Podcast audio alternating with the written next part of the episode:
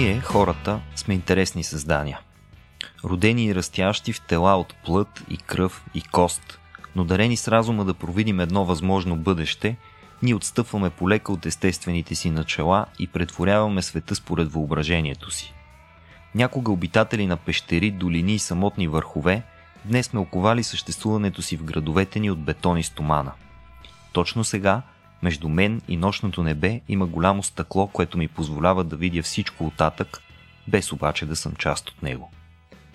Достатъчно е леко да открехна прозореца, за да се уверя, че въздухът от другата страна е различен, по-важен и ароматен, но и по-малко сигурен.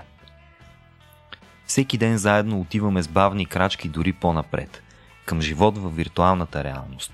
Обетованият оазис, който ще ни избави от непосилната лекота на преходното ни съществуване. Странно е, че се опитваме да избягаме от самата ни природа, че дирим отеха в свят, който знаем, че не е действителен. Обратно в реалността, главите ни са пълни с мечти за космически пътешествия и срещи с извънземен живот. С страниците от далечни галактики понякога сме побратими, друг път воюваме ожесточено, понякога просто се разминаваме – Представяме се какво ли не, докато гледаме блещукащите звезди. Все по-редки, невидими, разкриващи се пред нас едва далеч от градската архитектура, като че ли са някаква тайна на Вселената, която е готова да ни се разкрие единствено в по-интимна среда.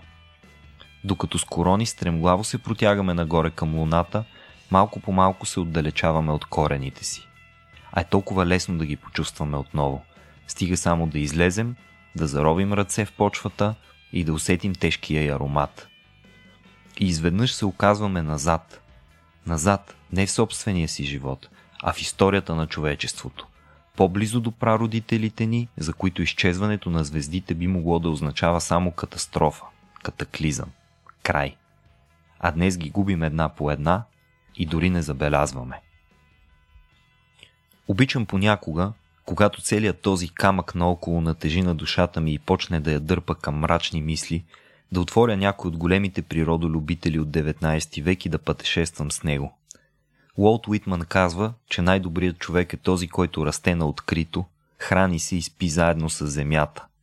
Хенри Дейвид Торо ни напомня за обожанието към природата и възхищението от нея със своите пътеписи и есета.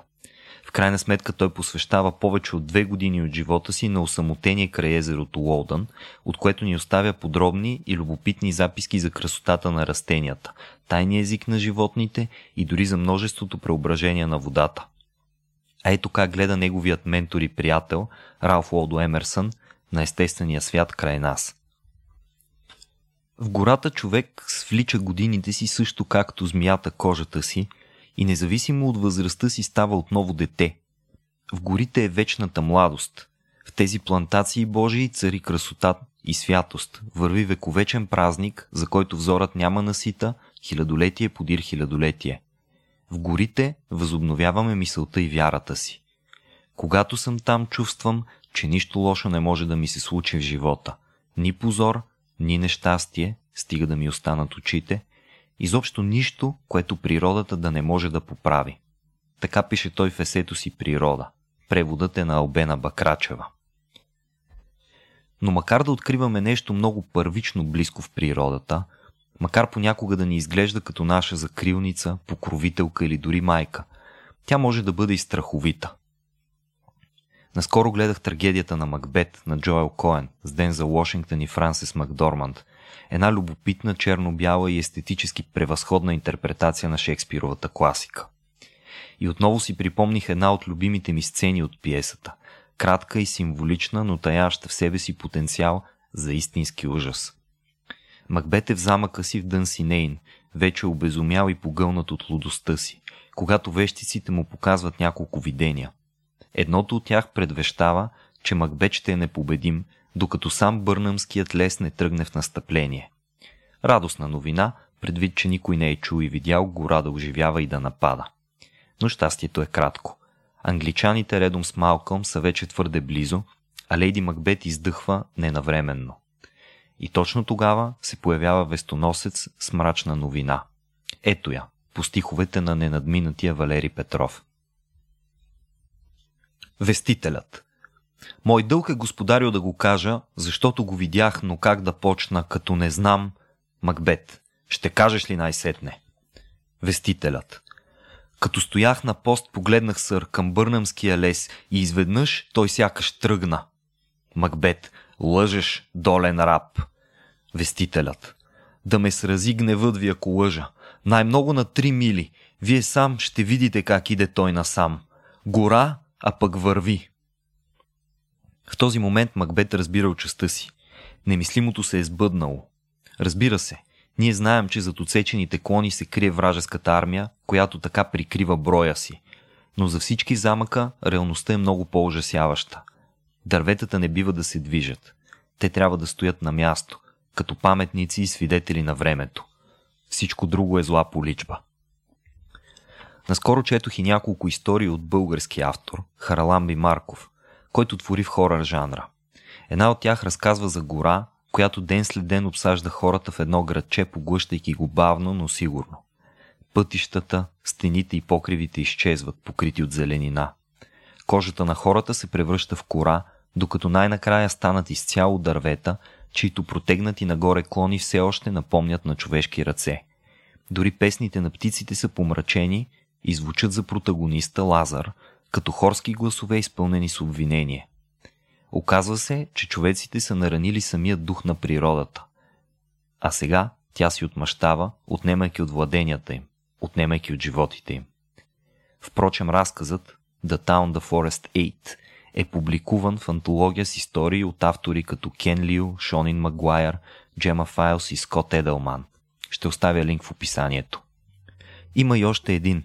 The Mysterious Theft of Saint Aureline's Arboreal Collection – също толкова ужасяващ, който разказва за малко градче, в което се случва кражба. Открадната е колекцията от дървесни семена на особена жена, която живее в полите на гората. Хората не хаят, дори се подиграват и се гаврят с нея, докато скоро след това някой не я убива. После започват мистериозно да изчезват хора, а най-накрая дърветата възстават срещу градчето. Нито огън, нито брадви, нито отрова помагат срещу тях но дори в отчаянието си загиващите стигат до едно очудващо прозрение. Насред този жив кошмар ние разпознаваме красотата на изтреблението ни. Най-после разбираме отробата на света Орелин, богатството на живия свят в лицето на разлисващите се дървеса. Цветовете им са по-ярки от всяка багра, с която някога сме боядисвали стените си. В цялата суматоха на завладяването на града дърветата са невероятно тихи. При все това, възставането на растенията е по-скоро мрачна фантазия, чиято страховитост се крие в известен мистицизъм. Природата обаче има още един аспект, много по-реалистично ужасяващ в неговата подобност на човека – животните. Те, също като нас, са от плът и кръв и кост. Имат крайници като нашите ръце и крака и нещо повече. Имат лица, на които виждаме изписани емоциите им, сред които и техният гняв. Сърцата им могат да топтят със същата омраза, която понякога отвежда хората по най-тъмните пътеки. И без всички прегради, които животът в цивилизацията поставя в психиката, без въздържанието на разума, поведението им е непредсказуемо, ръководено от най-първичните инстинкти. Те са пазителите на природата, нейните отмъстители. Здравейте слушатели на Рацио Подкаст. Аз съм Васко, а вие сте с Интералия, предаването ни за изкуство, култура и общество. В еко месеца посвещаваме епизода на темата за отмъщението на животните. Възможно ли е то и кои са някои от по-интересните примери от културата? Повече за това ще чуете в следващия сегмент, в който разговарям с Стефан Русинов, преводач от китайски, любител на книгата и един от редовните рацио гости. Не пропускайте след него и литературната ни рубрика, в която с Нежи този път обсъждаме един абсолютен културен великан, впечатляващ есеист и мой много любим писател, чието име отеква многократно в Интералия и е съвсем на място в еко тематиката. Както винаги, ако ви допада това, което правим, можете да ударите едно рамо на RACIO.BG support. Освети около колата беше спряна там, където пътят завива наляво. От дясната страна имаше кълба хръсталаци. По немско време е имало къща и вятърна мелница. Сега бяха останали само развалини и голям орех, на който на есен се събираха катеричките от цялата околност. Виж, казах, виж там, на снега. Светлината от фенерчето открои странни следи. Множество кръгли точки, колкото монета. Навсякъде, около колата, на пътя. И следи от мъжки бутуши с подметки като тракторни гуми. Много добре се виждаха. Нали снегът се топеше и изпод всяка следа излизаше тъмна вода. Това се следи от копица. Установих след като приклекнах и хубаво огледах малките кръгчета. Сърни, виждаш ли? Но Дижо гледаше другаде. Натам, където мокрият сняг беше оттъпкан и немилостиво газен. Светлината тръгна към хръсталаците и след миг го чух как изпъшка. Беше се навел над стар кладенец, съвсем до пътя. Боже мой, Боже мой, Божичко! Повтаряше механично, което съвсем ме сбърка. Нали беше ясно, че никакъв бог няма да дойде и да въведе ред. Боже, тук има нещо! Изохка. Пламнах цялата. Отидох при него и дръпнах фенерчето от ръката му. Осветих отвора и видяхме нещо ужасяващо. В плиткия кладенец имаше труп с главата надолу. Свит. И за трамото се виждаше част от лицето с отворени очи. Страшно, кърваво. Отгоре стърчаха обуща, солидни с дебели подметки. Винаги много съм държала на Дижо и не исках да ме вземе за луда. Не и той. Когато почти стигнахме къщата на Матога, събрах смелост и реших да направя следващата крачка, да му кажа какво мисля. Дижо, изрекох. Това са животните. Отмъщават си на хората. Това откъсче е от Карай плуга си през костите на мъртвите на Олга Токарчук. Превода е от полски на Силвия Борисова и всъщност тази книга е причината изобщо да ми хрумне, че можем да запишем епизод на тази тема. С мен днес е Стефан Русинов, любимия преводач и приятел на културата. Здравей, Стефане! Здрасти! Ами, на нас двамата се пада, ама не се пада. Ние всъщност си избрахме тая странна, интересна и Сами забавна дори до някъде задача. Да, mm-hmm. да си говорим за животните и това, за което те ни отмъщават. Всъщност те имат май доста за какво да ни отмъщават лов, лабораторни експерименти, това, че ги отделяме от родителите им и после ги ползваме за забавление или ги инструментализираме изобщо по друг начин, така че да ни служат за целите. Като че ли, ако животните бяха надарени с разума, с който е надарен човека, щяха спокойно да могат да си направят един цял списък с причини, поради които да ни правят мизерии. Понякога да, даже раняват, да убиват. Си изведнъж а, да се окаже, че са злопаметни животните или пък действително да придобият разум и всичко това, което е причинено изведнъж да ни се върне тъпкано. Това ще е баси апокалипсиса. Да, абсолютно би било супер интересно, ако се случи. И всъщност до някъде това е дори, а, макар и с малко повече мистицизъм облечено, а, едно от основните послания, една от основните идеи, които се крият в тази книга на Олга Токарчук. Аз, честно да ти кажа, когато почнах да я чета първия път, я зарязах. А, някъде на 60-та страница. Не и беше времето. Втория път, когато се върнах към нея, преди около месец, я изчетох на един дъх. А, накратко казано, историята в нея е такава. Една жена, застаряваща вече, поне такова впечатление ми оставя, не си спомням дали изрично е казано. Някъде живее в едно малко селце в Полша, близо до границата с Чехия. И там се случва нещо неочаквано. Една вечер тя живее в то като вилна зона, така си го представям. Живее само с още няколко човека, които постоянно са там. И изведнъж един от тях се оказва, че е умрял, задавил се е с костичка.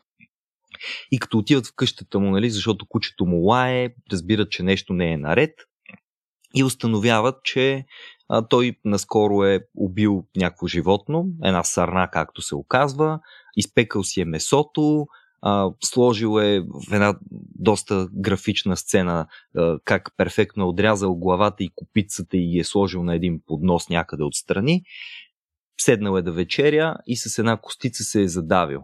И казва главната героиня, а това е отмъщението на животните. Нали? Той е убил тая сарна и се е задавил с коста от нея и самият той е умрял. И ето как всъщност животните си отмъщават. Това, което ти прочетох е от един отказ малко по-късно, защото а, макар тази първа случка да е очевидно неприятен, нещастен случай, сега колко неприятен, зависи може би на коя страна си. А, по-нататък продължават да се случват странни работи в тая малка околия, които са свързани по един или друг начин с животни и с нараняванията и смъртта на хора, които са ловци, браконьери или покровители на една от тия двете дейности.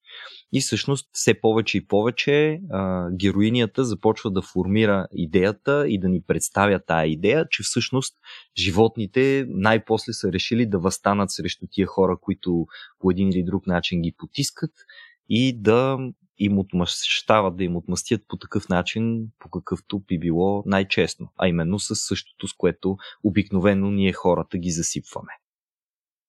Тоест, то е някакси витае това усещане, не е а, категорично заявено, тук животните ни отмъщават, ами а, а, така натрупването на случки в крайна сметка създава това усещане.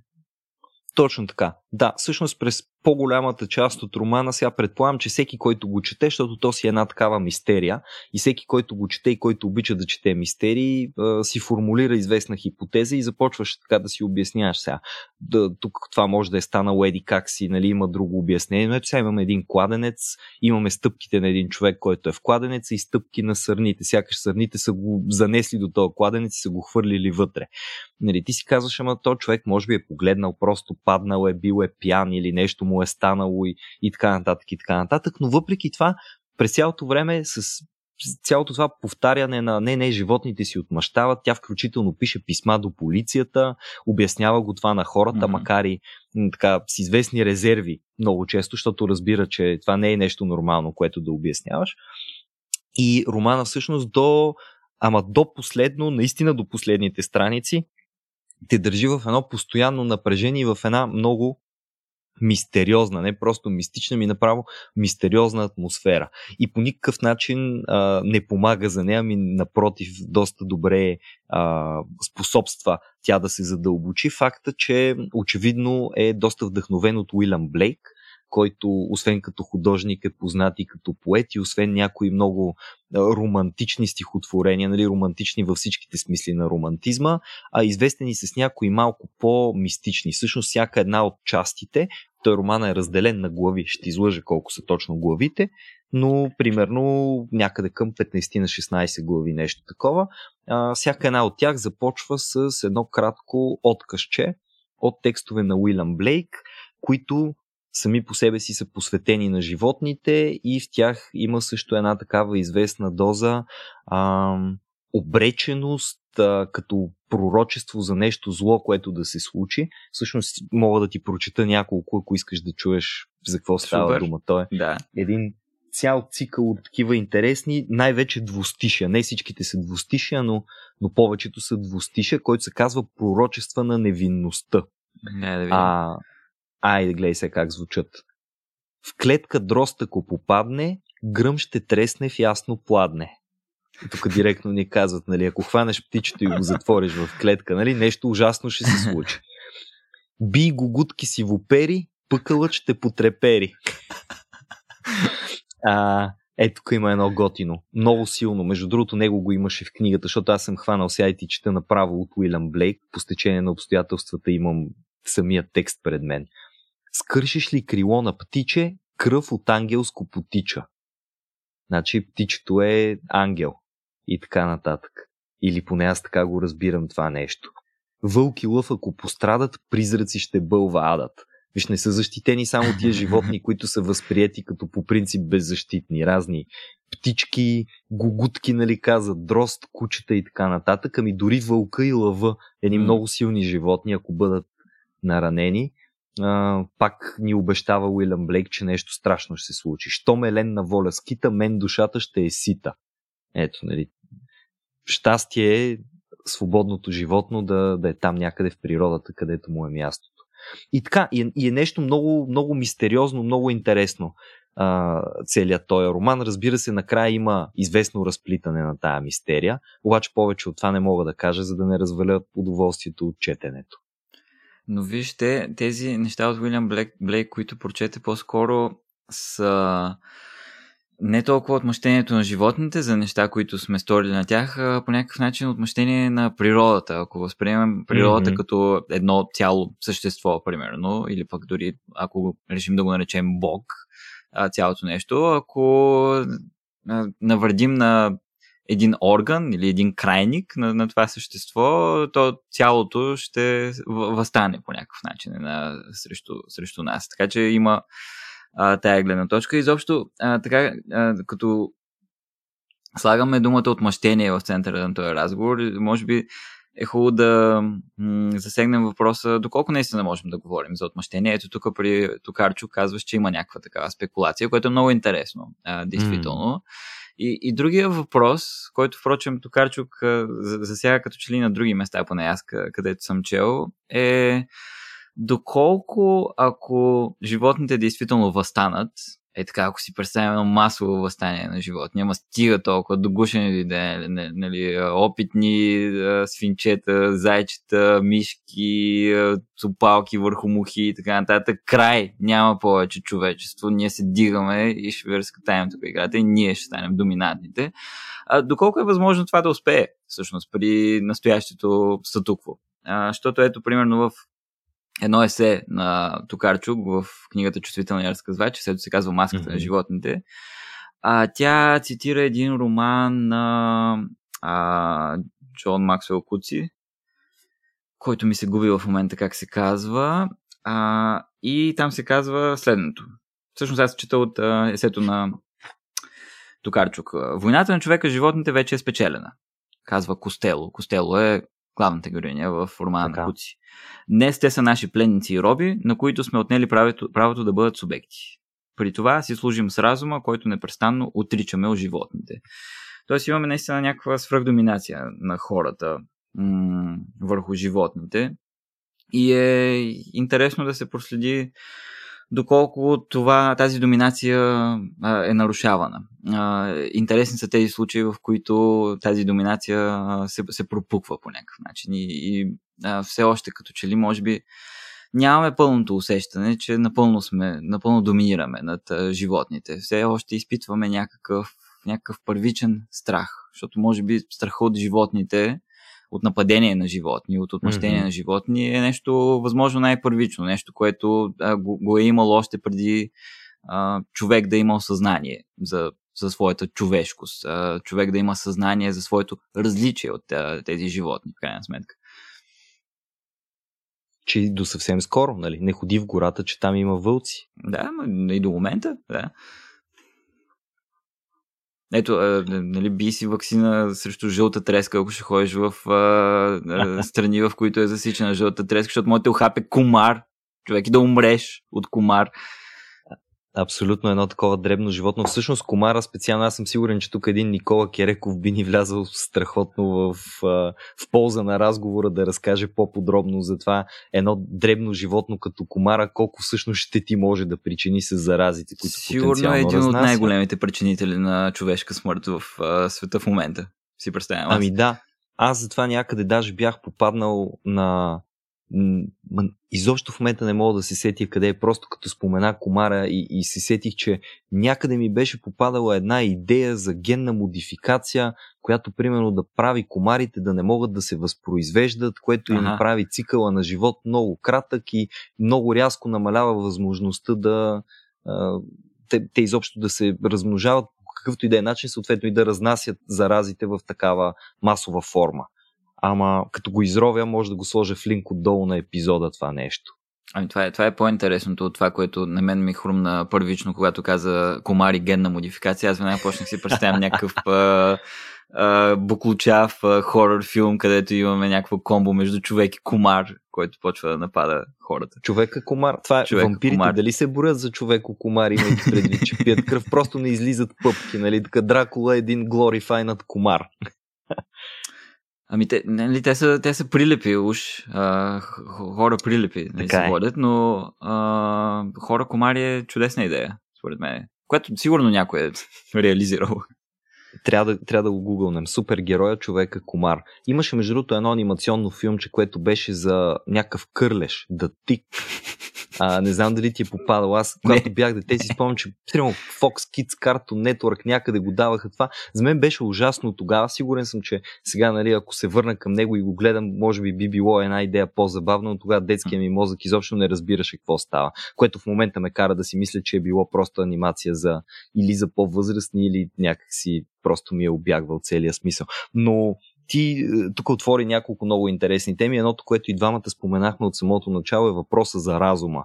Нали, ние сме казали, че животните не са разумни. Това е положение, което още от Бай Аристотелово време си стои в, вкоренено в нашата култура, нали, откакто Аристотел, да, занимавайки се с първичната там, най-първата зараждаща се биология, казва, растенията имат нали, само вегетативната душа и, и толкова. Те са ни растения, животните имат вече животинската душа и се движат, шават насам натам, пък човека има и разум нещо, което го прави по-велик от животните. С друг въпрос е, че Аристотел разделя нали, там мъжете от жените и така нататък, но като цяло факт е, че той поставя животните някъде под нас и, и, и над растенията, а, до голяма степен е и в основата на възприятието ни за света, според мен, до ден днешен. Не, че няма, примерно, екохорър, който е свързан с някаква растителност, която завладява, а, да кажем, къщи или а, аз в интрото на епизода а, споменавам за едни гори, които изяждат села и така нататък. Но а, животните са много по-страшни от растенията. Нали? Растенията изглеждат почти безобидни, нямат лица, нямат зъби, въпреки че те могат да причинят много други вреди. Докато животните, а, и тук отивам към второто готино нещо, което спомена, нали? едното е, че сме ги лишили изцяло от, от разума. Сме казали, тия не са разумни. Нали? Стават, това е много лесно после да ги инструментализираме. Много лесно е да кажем, като нямат разум, ще ги ползваме тук за каквото стават. Воловете mm. са яки, значи на нивата го хващаш и ще влачи тежко магарето, дето е много изтрежливо, или камилата, закачаш дисагите от двете страни и ще ги носи насам натам. Нито го питаш, нито му казваш спри тук да си починеш, нито се съобразяваш с него, стига да не вземе да, да издъхне. Но другото, което казваш и, и то води всъщност към а, нещо интересно е, че един цял гигантски, предполагам, а, сектор от хорър филмите, а, особено, може би, а, не знам, 70-те, 80-те години, че до ден днешен траш и хорър филмите са посветени на а, брутални животни, които а, по някаква причина отмъщават на хората. И нали, не говорим за, за класики, а, които са се доказали като птиците на Хичкок, които безспорно е нали, един а, ужасяващ филм, в който пернатите ни приятели и неприятели изведнъж се обръщат срещу човечеството, или пък челюсти, който си е култова класика. И говорим за някакви скандални неща, като гигантски раци, които са мутирали, изпълзяват и почват да кълцат хора, или огромни хлебарки, които искат да ни а, стъпчат и не знам какви други там тотални безумия, че сигурно има и човекокомари. Нали? Не, не бих си изненадал. Между другото, за раците е много интересно, защото а, има един, един филм точно за някакви такива раци, които почват да нападат хора, които раци, забележи, са болни от рак. Окей. Okay. И, и филма се казва Раците, The Crabs, нещо такова. Но няколко неща на мен пък ми хрумнаха от това, което ти каза. Първо, а, те, нали, отклонение от темата, обаче като каза за растения, мутанти, които mm-hmm. нападат, нападат хората, веднага сетих за деня на трифидите на Джон Уиндъм, който е точно да. такова а, една такава история за нападащи растения, за ужасяващи растения. А пък а, това, дето казваш за, за разума, в а, така, китайската философия има няколко вида души. А, има така по-базисна душа и по-висша душа. По-базисната душа се води тази, която е действа на чисто инстинктивно ниво. Това, което Фройд би нарекал ит, примерно. Нали, боли ме, викам, гладен съм, ям, ядосан съм, нападам. Е, е, това е тази базисна душа по.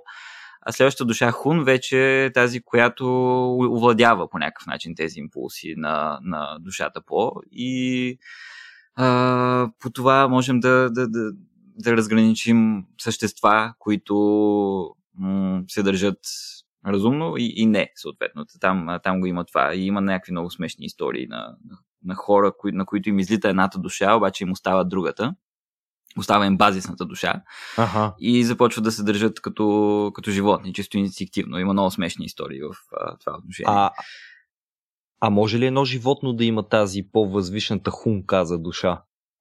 А, много интересен въпрос, между другото.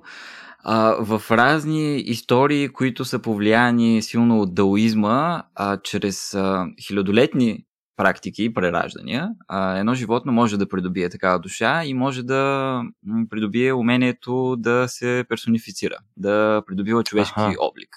И съответно имаме истории за лисици, които се превръщат в а, хора, за змии, които се превръщат в хора, които започват да взаимодействат с човешкия свят по най-различни начини. А, тук наистина нямаме, примерно, лисицата, която се е превърнала в човек е обязателно зла или обязателно добра. А, имаме най-различни истории на е такива същества, които пазят змийското, примерно, в себе си, но също времено с това са и хора, но проявлението на змийското обърква нещата, защото хората малко или много не могат да, да, да приемат. И докато, примерно, тая класич... една класическа история има за змия, която се превръща в жена, тя се влюбва в а, един а, човек и човека дори като разбира, че тя е змия, продължава да я обича, обаче обкръжението му не, не може да приеме а, змията. Това не знам доколко е под темата, честно казвам, но ти заговори за буклучавите филми, което е много интересно. Наистина има, има какви ли не и те се появяват през 70-те и през 80-те, като а, действително птиците и челюсти а, и още един плъховете а, са нещо, което отприства тая вълна. И между другото, като говорим така за челюсти и за плъховете, това са а, две много важни теми, според мене, или а, така mm-hmm. образа, а, а, точно по тази тема, за която говорим, за отмъщението или за нападението на животните. При челюсти имаме така едно а, монолитно, огромно, единично животно, което а, атакува и което застрашава а, човека, нещо от което се страхуваме и до днес. А при плъхове а, имаме нещо друго ужасно. А, а, така, множество малки животни, които атакуват, които сами по себе си не са страшни, но, но когато се съберат а, много, а, стават страшни. И примерно аз веднага се сещам за една моя лична история. Mm-hmm. А, ако си спомнеш, миналата година, горе-долу, като се позапознахме с тебе, аз те поканих на един поход в планина. И ти беше така, така благоразумен да откажеш и сега ще ти кажа какво изпусна. А, когато, се, когато слизахме от планината, последния ден беше, а, минаваме по една пътека в а, гора и изведнъж върху нас се изсипва дъжд от а, някакви кърлежоподобни боболечки, ама буквално дъжд. А, и тези неща очевидно ни атакуват нас. В смисъл, ние като, като минем под някакво дърво и, и точно концентрирано така се, се изсипва върху, върху лицето ми, върху главата ми някакви кърлежоподобни неща, които аз не знам какви mm-hmm. са. И сега не знам, другите като че ли реагираха малко по... А, сега не спокойно, но, но по-добре от мен. Аз абсолютно се ужасих от това нещо, защото не знам какво е, не знам какво ми мисли това нещо, е, или какво му е каква му е целта, защо така се нахвърли. И това продължи примерно половин час. Ние не, не можахме да се отървем. И най-големият ужас беше, че нали, аз ги взимам по някакъв начин от главата си и ги притискам там и си мисля, че ги убивам, обаче след две минути реших да погледна пръста си и да видя дали наистина го убивам. И то се оказа, че е трудно за убиване, като бълха ако не можеш да го стиснеш, да, да го убиеш. И в крайна сметка нищо се оказа, че ни няма, но това беше най-ужасяващия половин час в живота ми. Един от най-ужасяващите минути в живота ми. А, това нападение на е, някакви множество болечки, които ня, и до момента нямам представа какви са. Аз мисля, че това показва, между другото, нещо а, много първично, което има в нас и това mm. е страха ни от отмъщението на животните, нали, не само от нападението на животните, ами и от отмъщението като по-конкретен акт някакъв, като че ли. То малко е и въпрос на наша интерпретация. Нали? Има животни, които отмъщават за нещо конкретно. Може би след малко ще стане дума за тях. Но, но като че ли всеки път, когато нещо такова се случи, аз поне го усещам като отмъщение на природата. Нали? Тук сега, защо той е дъжд от някакви кърлежоподобни същества ми се изсипа на главата. Това е все едно в момента нещо някъде там, една вселена, природа, Бог, нещо иска да ме прецака, иска да, да ми върне. Лош ли съм бил, нещо зло ли съм направил или какво се случва нали, в този момент. Сега тук сигурно някой биолог ни слуша и ни се смее, защото може би има някакво съвсем разумно обяснение за това. Със сигурност. И да, да не е отмъщение, нали? Просто там а, те се искали да се нахранят с потното ми чело, примерно, или нещо такова, защото са някакви такива боболечки и, и не е отмъщение за това, че аз съм им смутил спокойствието в гората, да речем. Но кой знае. А, ако някой ами, знае, да се обади да каже. Трябва да ти призная, че всъщност това е едно от нещата, които най-много ми харесаха в Карай плуга си през костите на мъртвите, защото ние а, в момента живеем в един свят, който до голяма степен благодарение на науката е разумагьосан. Нали, там мистицизма, който съществува в него е а, до голяма степен развенчан. И ние имаме логично обяснение. Ето, нали, биолога ще ни каже, не човек, това е защото си потен и миришеш на месо и тия животни са такива и затова нали, са се спуснали в момента, в който са те надушили и така нататък. Има едно логично, рационално, добро обяснение за всяко нещо. Именно затова когато се появи нещо, което не можем толкова просто да си обясним, нали, то е два пъти по-ужасяващо. И всъщност в а, ужаса в карай плуга си през костите на мъртвите не идва от това, че непременно някакви хора са умрели. Пак казвам, начините по които са умрели всъщност с изключение на това, което главната героиня говори, всички останали намират едни рационални, добри обяснения как се е случило. То се е спънал и е паднал тук, то се е задавил с костица, този е ходил в гората и се е хванал в един капан и така нататък. И тя е единствената, която обаче консистентно, продължително, нали, там като капката вода, която разбива камъка малко по малко, продължава да ти казва или ние си даваме рационално обяснение, просто защото нашето съзнание не може да побере друго обяснение, не може да разбере, че може би пък тези животни са придобили някакъв висш инстинкт за отмъщение или нещо подобно и сега в момента те ни отмъщават. И това е едно от най-интригуващите неща. Това е всъщност нещо, което ме накара втория път, когато взех книгата да я прочета, но буквално на един дъх. Просто я хванах и я изчетох, не я пуснах докато не приключих с нея. Защото то те оплита в, в едно съмнение, което вероятно повечето рационално здраво мислещи хора ще ти кажат, това е нездравословно съмнение. Нали? Ти, ако си спуснеш по тази парзалка, отиваш на много кофти място, защото в живота ти всичко изведнъж може да придобие такъв оттенък. Но истината е, че в живота ни много малко неща ги обясняваме чрез нещо такова култово, мистично, нали, нещо, което е по-скоро а, логически необяснимо. И затова, когато попаднеш на една такава история, то си те чувърка нещо вътре. Аз мисля, че имаме пък ние един инстинкт и едно влечение към тази първичност, към нещо, което е uh-huh. нали, не случайно още откакто съществуват цивилизации, съществуват и всичките различни култове на разни божества. И те са винаги ужасяващи, защото не случайно пък и думата, която се употребява във връзка с тях е таинство. Там има нещо, което не знаеш, нещо, което не разбираш и се разкрива пред малцина. На мен много силно ми импонира тази посока на мислене. изобщо идеята, че следва да се остави нещо мистично в реалността, защото то е там. А, защото, в крайна сметка, науката не се е справила все още с, с всичко. А, нали, да, дори се е справила с по- по-малко от нещата, които имаме да yes. научаваме за, за Вселената. И примерно скоро а, четох някъде а, е, един такъв хубав образ на това, примерно, ако си представим как един човек върви през нощта по тъмна уличка, а, има някакви светлинки, които проблясват и изведнъж той вижда на стената някаква а, супер зловеща сянка. И mm-hmm. той човек си казва, а, какво става тук, каква е тази сянка? Вау, но, много ме е страх. А, и след а, 5 секунди той човек вижда една котка, която фърля тази сянка и си казва, а, окей, това е, това е котка.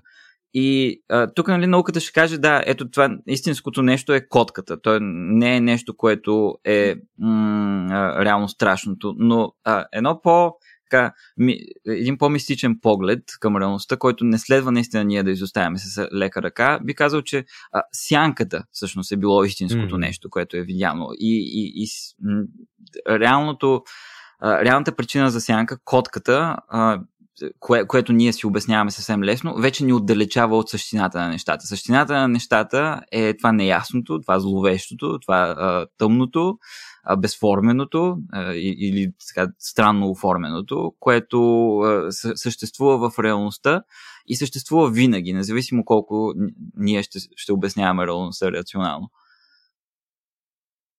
Има нещо такова. А, даже на мен много ми харесва. Аз представям и после как тази котка нали, отива при другите казва един бълък се разхождаше тук по улицата, нали, нашия номер му спретнах. да, нарочно застанах там. А, въпросът е дали пък не са истински и двете, а? И котката, и сянката, mm. и просто това са две реалности, които са някакси а, не дори неравнопоставени. Те са някакси наслоени една върху друга, така че формират нашето странно възприятие, но много ми хареса тая, тая интерпретация, която да, предлагаш. и наистина пък не бива да мистифицираме всичко да под пъти над път, което си, си има някакви разумни обяснения. Но да, ето, смисъл, аз преживях някакъв първичен ужас там. А, mm. Той може да е поради моето невежество, така биологично невежество, но, но аз го изживях. И в крайна сметка никой човек не знае всичко за света, света и Вселената и ние изживяваме такива първични ужаси непрекъснато, свързани с най-различни неща. Били те животни, растения или изобщо, изобщо живота. М- иначе на мен, а, не знам, тук малко, малко може би прескачаме, а, но а, идеята за нарушаването на, на целостта на природата също е много интересна mm-hmm. и тя е засягана наистина в редица м- произведения. Как а, имаме някакъв баланс, примерно, между природата, а, в природата, включително постигнат баланс между хора и животни. Да речем, аз се сещам за една книга, по която има и филм Вълчият тем. А, те са китайски а, книга и филм, въпреки че режисьор на филма е Жан-Жак Ано, един френски режисьор. Mm-hmm в който се разказва за едно монголско племе в Китай, в Северен Китай, в което има много силно съглашателство с а, вълчите глутници а, там. И примерно, когато стане м- сезона за лова на... Какво ловяха там? Антилопи? Не, едва ли е имало антилопи. Няк- някакви такива сърноподобни неща. Ще ме така. прощават пак биолозите. Обаче и аз прощавам на хората, когато не произнасят китайските имена правилно. А, та, когато стане време да ги ловят, а, те там ги изтрепват нали, много такива и оставят доста в пустоща, така че да, да ги вземат вълците. Mm-hmm. за, за храна на вълците. И има някакво такова взаимодействие, има някаква почет, това се казва вълчия тотем. Обаче, понеже книгата се развива по време на културната революция, идват а, върлите комунисти и казват, че вълците ли, ние ли ще даваме тук на вълците? Ние сме по-силни от природата, ние ще наделем над природата, ние трябва да вземем всичко, ник, никаква храна за вълците, прибирайте всичко за нас. Е, е, прибира се всичко за нас и в, в следващата зима вълците изгладняват, няма какво да ядат и започват да атакуват а, хората. А, което вече наистина ни отвежда до, до идеята за някакво съвсем целенасочено, ако не е разумно, отмъщение на животните над а, хората. А, и примери за това сигурно можем да намерим още. Със сигурност, пълно е. Даже ние, така, всъщност, а, с това, което казваш, даже преливаме. Нека, нека да превалим за момент литературата и да, да отидем в нещо, което е. Всъщност, ние няма нужда да я, чак да я преодоляваме литературата, да се задържим в литературата, но да преодолеем мистичното.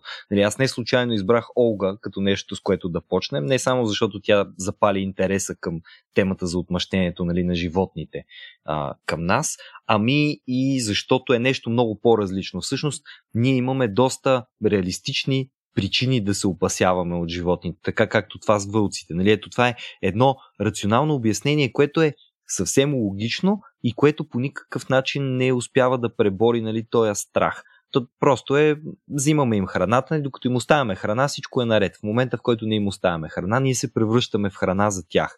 И това са тия моменти, които ни напомнят, че колкото и да смятаме, че сме покорили природата, всъщност ние изобщо не сме направили нищо подобно. Ние сме успели да използваме някаква част от нея, да трансформираме някаква част от нея, но в никакъв случай не и да я преодолеем. И между другото, на мен ми хареса е така, докато си говорим, сега ми влезе една мисъл в главата. Всъщност зададох си въпроса, защо животните, нали? Почнахме и с едно такова разсъждение. Имаме и растенията, те са част от природата, нали? макар и много по-рядко те да са ужаса. Защо животните са ужаса?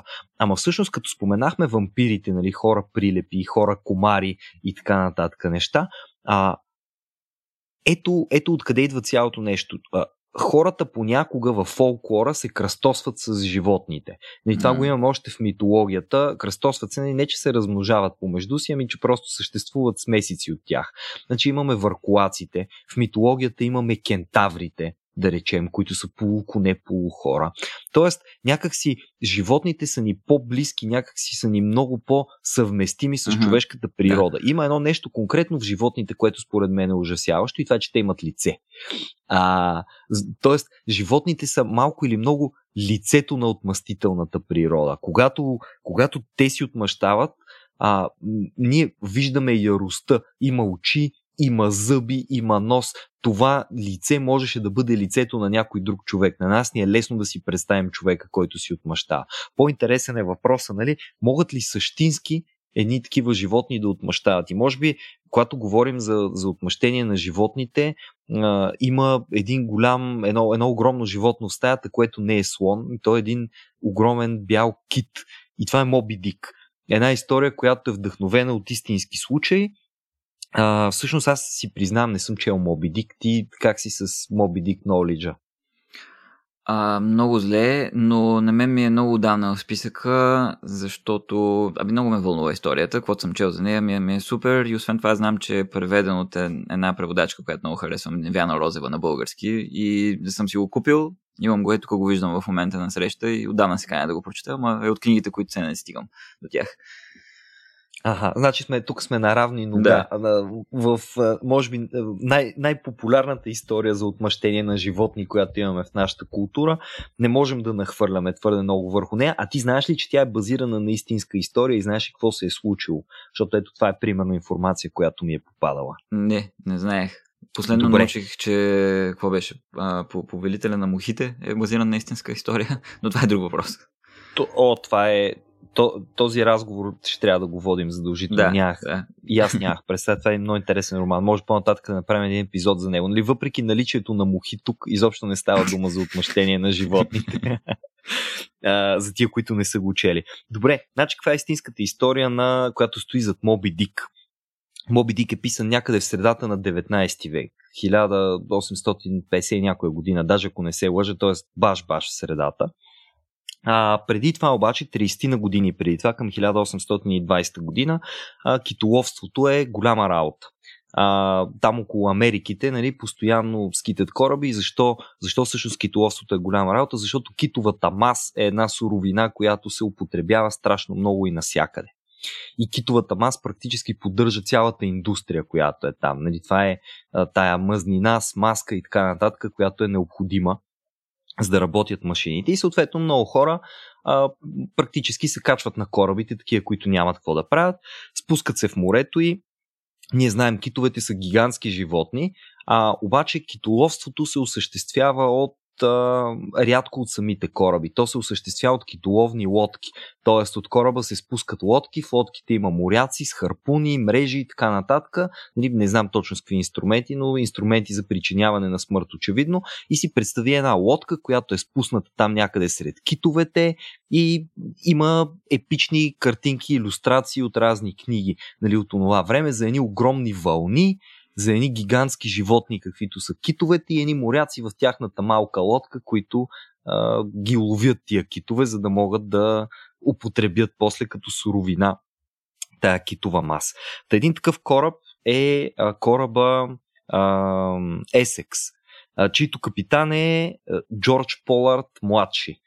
И кораба Есекс някъде към 1820 година излиза да лови Китове обаче няма абсолютно никакъв късмет и в продължение на почти една година обикаля, обикаля, обикаля, ама никакви китове, съответно нали, тия моряци там няма с какво се изхранват. Те практически се загубили много време. И срещат се тогава, мисля, че с един друг кораб, и им казват, ето тук нали, ще, ще ви покажем на картата, малко по-далече от континента, има едно място, където се събират китове. Очевидно тия, които са били по-близко до континентална Америка, са ги изловили по-рано останалите, т.е. трябва вече да се влезе в открития океан.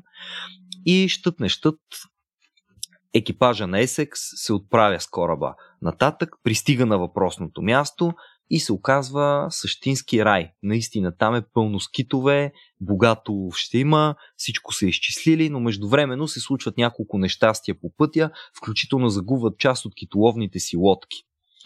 И по едно време моряците вече са решили, че това място нали, наистина ще им изкара страшна прехрана, спускат се във водата, започват да ловят китове и един от тия китове, който е огромен бял кит, а, според това, което ни е останало, което е записано, става дума за 26 метров кит, който вероятно тежи към 80 тона. Значи, може да си представиш за какъв звяр става Йо. дума.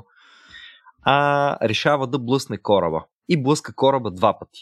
А, след което си тръгва. Тоест не е а, толкова настървен. Нали.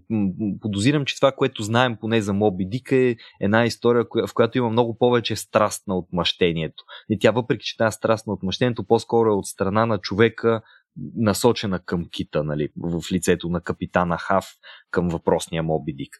Така както и да е, огромният кит блъска два пъти кораба, капитана е в една от китоловните лодки и докато успее да се върне до кораба, всички разбират, че се е случило най-ужасното нещо, а кораба ще потъва. Съответно, качват се горе, събират каквото могат, кораба през това време се пълни с вода, успяват да спасят там една пушка, малко питейна вода, а, разни неща за хапване, каквото могат, провизии. Разделят се в трите лодки и се спускат в морето. Проблема е, че а, те се намират на около 60 дни път от континента. По пътя има острови, обаче на островите има канибали и те mm. единодушно вземат решението, че по-добре да се пробват да стигнат до Чили, което им е най-близо като локация, а, отколкото да спрат на някой остров и да се превърнат в вечерята на, няко, на някакви там туземци. Yes. Та от, отправят се към Чили, обаче 60 дни в открито море не е супер. Бури, чудеси, едната лодка се загубва, а, хората се оказват в много кофти състояние и а, за тия, те всъщност те прекарват доста дълго време. Те реално след един месец в морето, стигат до един остров, обаче този остров се оказва, че на него почти няма провизии. А, част от моряците, между другото, остават на острова. Ето това е, това е интересен факт. Останалите се връщат в морето, след това едната лодка се загубва, други две продължават, после и те се разделят, моряците почват да умират, защото то си е глад, жажда, ужас. Нали? И първоначално ги погребват в морето, така както се погребват моряци. Тоест, хвърлят ги, потъват на дъното, и те са там младоженци на морето, така да се каже. А, в един момент обаче осъзнават, че даже и да са отслабени, даже и да са кожа и кости, по-добре е тия, дето умират, да се превърнат в а, храна за останалите. И докато първите такива а, са случайно умрели, а в един момент се оказва, че м- организмите на останалите са достатъчно задоволени и в продължение на доста дълго време никой не умира. Okay. Съответно, те решават да теглят чоп и забележи, теглят чоп два пъти. Единия път, кой ще изтегли късата клечка, за да бъде убит, и единия път, кой ще изтегли късата клечка, за да убие он, защото никой не иска и да умърси ръцете си с убийство. И дългата история, ако малко я съкратя, в крайна сметка оцеляват 8 или 9 души от екипажа от 27, включително трима, които са останали на острова. По-късно ги намират. А, като капитана и един моряк, който е заедно с него, които са в една от лодките от оцелелите хора, а, ги намират обезумели. Те са прекарали близо 3 месеца или около 3 месеца точно а, в открито море в тая лодка, намират ги сред костите на останалите моряци, до такава степен са откачили, че нападат спасителите си от кораба, който ги е забелязал и въпреки това историята има относителен хепи енд, т.е. все пак спасяват някакъв процент от екипажа, то може би около една трета от екипажа се спасява. Капитана се връща обратно да плава, обаче след известно време осъзнава, че това просто не е, не е за него. Той е ужас, който е преживял, не може да го изкара от съзнанието си и затова си заживява в къщата. Много интересен факт, всяка година а, прави пости на той през ноември, мисля, че към края на ноември, 20 ноември нещо такова, което е точно деня, когато кораба е бил потопен в памет на всичките загинали моряци, нали, okay. за това, което се е наложило да, да направи то канибализъм, който са извършили в крайна сметка. Той пости. Един от другите пък моряци се връща в морето и прекарва още примерно 20 години в морето и накрая свършва в някаква лудница, защото се оказва, че никога не може да се отърве от, това, от всичките тия спомени. И това заради две блъскания от един кит. И всъщност тази история става известна, стига до Херман Мелвил и имаме Моби Дик. Доста блага история. Абе, страхотия и половина, да ти кажа. И а, може да не съм гледал Моби Дик, не знам всъщност ти за нещо покрай него интересно попадало ли ти е, което не. си заслужава споменаване. Честно По-скоро казвам, не. не. Ама тук ще е интересно някакви, наистина, като говорим вече за реални такива случаи на, на отмъщения, може би да, да засегнем ти, преди да почнем да, да записваме, спомена няколко такива случаи, че си м- разбрал за тях. Да, а всъщност от това, което се поровичках така по статии вече, за да видя какво казват за животните, няколко неща ми направиха впечатление. Нали, има една много известна история за един сибирски тигър, който е стрелян от ловец, обаче не е убита, само е ранен и два дни или нещо подобно го нали, възстановявал се, после надушил следите на ловеца, открил го къде живее, изпотрошил му цялата къща, защото ловеца не си бил вкъщи и се скрил. И като ловеца отишъл там и казал, ах, кой е станало тука, тигър разкочил и го хапнал. Имаме истории за слонове, които отмъщават, О, да, на хора, които са отвлекли чул. малките им. Mm. Те са наистина доста популярни. Оказва се, че шимпанзетата отмъщават и то отмъщават нали, не само на хората, отмъщават си и едни на други за разни работи, които са направили. Като много интересно едно проучване казва, че когато шимпанзето не може да отмъсти на своя насилник, защото насилника е очевидно по-якичък от него, а се стига до примерно насилие на близки шимпанзета до онзи, който е упражнил насилието. Така че намират си някакви начини. И това за мен м- събужда един много интересен въпрос. И това е въпроса, всъщност, ако животните ние наистина приемем, че са способни на това да отмъщават, доколко можем да увържем изобщо отмъщението с морала по някакъв начин. Mm. Защото ние казваме, ти трябва да си разумен, за да имаш морал, трябва да имаш свобода, за да избираш поведението си. Тоест, човека е това същество, което всепризнато може да бъде морално или неморално. Т.е. изявява се някъде на спектъра на морала. Но това означава пък, че отмъщението е нещо много по-първично. Отмъщението е нещо много по-характерно за природата като цяло и никак не е а, едно такова явление, което само човечеството може да се похвали с него. Тоест не е обвързано от а, чувството ти за справедливост, за добро и зло, ами може да се окаже, че е един дори биологичен механизъм. Ами виж, аз пак не съм сигурен доколко не са ни малко мъгляви понятията и конкретно това понятие отмъщение, действително, защото ето за слона казваш, а, отнели са му малките и за, за е отмъстил, обаче д, д, дали е наистина било отмъщение или отмъщение както ние го разбираме. Примерно това веднага ме присети на мен, мен за една история, ре, реална история, която съм чул от а, човек. А, в Свищов бях mm-hmm. и а, този човек ме караше с една кола през един много дълъг прав път а, покрай едни дървета, една гора, а, но пътя нали, беше шосе на края на Свищов и mm-hmm. ми разказа как веднъж си е карал колата и изведнъж нещо е разтресло колата много силно и се е чул някакъв а, ужасен трясък и се оказало, че някакъв глиган се е забил съвсем умишлено в, а, в колата. Просто Леле. защото там явно так му, е, так му е родила глиганката по всяка вероятност, е, където говорим за съвсем а, така първичен инстинкт за защита, който всички животни имат. И дали това можем да го възприемем като отмъщение, е спорен въпрос. Примерно, на мен нещо, което ми се е случвало вече на, на, на моя собствена глава, съвсем буквално, mm-hmm. е като бях а, в един край край езерен град в а, Штатите, ме нападна една чайка и започна да ме кълве главата. Чайка ли беше какво, но беше една голяма бяла птица, която искаше да ми изкълве главата. Okay. А, което пак е било някаква защита. Нали? Гнездо, примерно, е имало с малки на, наблизо. Не, не помня да съм ми направил нещо, въпреки че исках да я направя нещо и почнах да я размахам някакви яките, примерно. Почнах да се опитвам да я нацеля, обаче се ужасих много сериозно. И, и един по-смешен случай, който съм имал е как в една селска къща живеех едно лято Mm-hmm. И започнаха така на, на верандата на тая къща, всяка сутрин се появяват лайна. А, на, на произволни места, така, на, на верандата. И ние заключихме, че е са лайна от белка. И започнахме да ограждаме по някакъв начин стълбите на верандата, за да не може белката да се, да се качва и слагахме някакви прегради. И от момента, в който почнахме да слагаме тези прегради, всяка сутрин се появяха лайна не къде да е по верандата, а точно пред вратата на изтривалката. което, което не знам как да тълкувам. Кажи ми, че не е отмъщение. Просто кажи ми, че да, това не е ето, отмъщение. Тук, тук съм пас. Тук съм пас, да. Да, има една много известна история в интернет, която пък ми е попадала покрай някакви по-така забавни, лековати сайтове, нали? Защото това с тигъра, който е разкъсал човек, това сега колкото и да кажем, той е ловец, като ходи там да наранява животни, може би трябва да поеме и рискове и едва ли не си го е заслужил и така. Има всякакви хора с всякакви мнения. Нали? Но, но да, можем да търсим изобщо някакъв нюанс на мнението.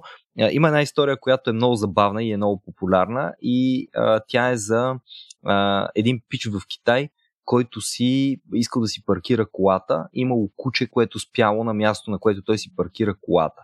И той сега като един явно обичайен тапанар, а, сритал го това куче, вместо нещо там да го прибута, да, нали, да му се примоли, така да се каже, да го прикотка настрани, сритал го, паркирал си колата, и какво станало? Кучето си тръгнало и след малко довело цяла глутница кучета, mm. които почнали да му чупят колата. Wow. Нали, не просто да пикаят, примерно, по нея или okay. нещо подобно. Започнали да хапят бронята му, гумите му, да трушат някакви парчета от нея, wow. изключително настървени, назлобени. И сега това много ми е трудно да си представя, че не е някаква форма на отмъстителност. И то подобно на историята с тигъра. Той тигър може да надуши всяка друга плячка, mm. която му е по-лесна плячка и да, да се занимае с нея. Но той не го е направил за да се нахрани, той очевидно е искал, оня дето го е прострелял, сега очевидно е искал, това звучи сякаш аз съм в главата на този тигър, ама опасно много звучи като той да е искал да намери конкретно този човек и конкретно на него да направи нещо зло. Разбирам, разбирам.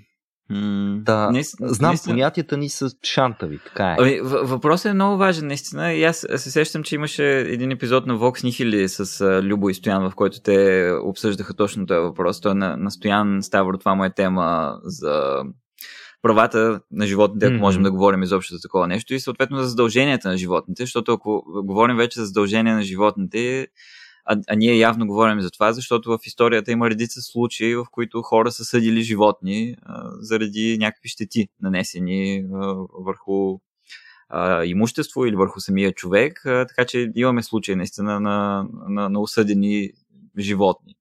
А, и, и наистина говорим тук за, за моралното измерение на, на нещата, доколко mm. м- можем да говорим а, действително точно за а, за някакъв разум. Ето, примерно, Олга Токарчук твърди, че трябва да говорим за разум при животните, особено когато са доста наистина подобни на нас. И оттам нататък, доколко можем да говорим за, за права и задължения, доколко можем да се вчувстваме наистина в тези а, същества и да м- по някакъв начин да регулираме начина по който си взаимодействаме с а, тях. А, въпрос, който е отвъд а, моите компетенции, честно казвам, но е много важен и много интересен. Интересен е. Аз съм се интересувал също от него, между другото, и а, за момента имам относително консервативно мнение, което признавам си се дължи предимно на, на това, че не съм се информирал и твърде много по темата. Нали, то да се интересуваш и да се информираш са две различни неща. Но а, като цяло, това, което е всепризнато или поне широко разпространено към този момент е, че доколкото на животните или по-точно за животните се ам, приема един такъв режим, който е защитен режим, т.е. ние приемаме закони, с които се укоряваме един друг, ако сторим някаква да. вреда на животно, да. а това на тях им е напълно достатъчно. И аргументът тук е, че обикновено този, който има права, е някой, който може да се позовава на тези права, който може да каже кога са били нарушени. Okay. Няма нужда постоянно някой друг да следи за тях. И тъй като животното нали, няма да една хлебарка да напише а, оплакване, че и се слага отрова в канала и не може да си пълзи спокойно в банята. Да, животното не може да осъди човека, за разлика от обратното. Не? Така, да. Поне за сега. Пък ще видим като еволюират евентуално някой ден с разум, ако достигнат или нещо подобно, нещо, което споменати по-рано. Ако или ако мутират. Тогава, или ако мутират. Или ако мутират. Огромни, какво беше? Раци болни от рак. Комари и така нататък, да. А, ти като спомена лова, между другото, има един много готин епизод в ам, Карай плуга си през костите на мъртвите, който е посветен на лова конкретно. И е, а, то е много интересен, защото а, тък му са открили един нов параклис uh-huh. и се оказва тогава главната героиня с ужас разбира, че свещеника, той се появява така един-два пъти, но се оказва, че този свещеник, а, освен че е пянде и е някакъв странен човечец, е и покровител на лова. И а, всъщност, даже бих ти прочел направо този фрагмент, да виж колко интересно се представя въпроса за лова. А, някой ще каже, това не е пряко свързано с темата за отмъщението на животните, ама всъщност нали, лова е едно от нещата, за които ако те можеха да ни отмъщават, имаха основание да ни отмъщават, щеше да е номер едно в списъка. Mm-hmm. И съответно, ето защитниците на лова до голяма степен как биха го представили с коментари, разбира се, от самата героиня. Та какво ни казва тя? А, отеца е този, който, който говори. Ловците, скъпи мои брати и сестри, са посланници и съобщници на Господа в работата му по сътворението, по грижите за животните. Те си сътрудничат. На природата, в която живеят хората, трябва да се помогне, за да се развива.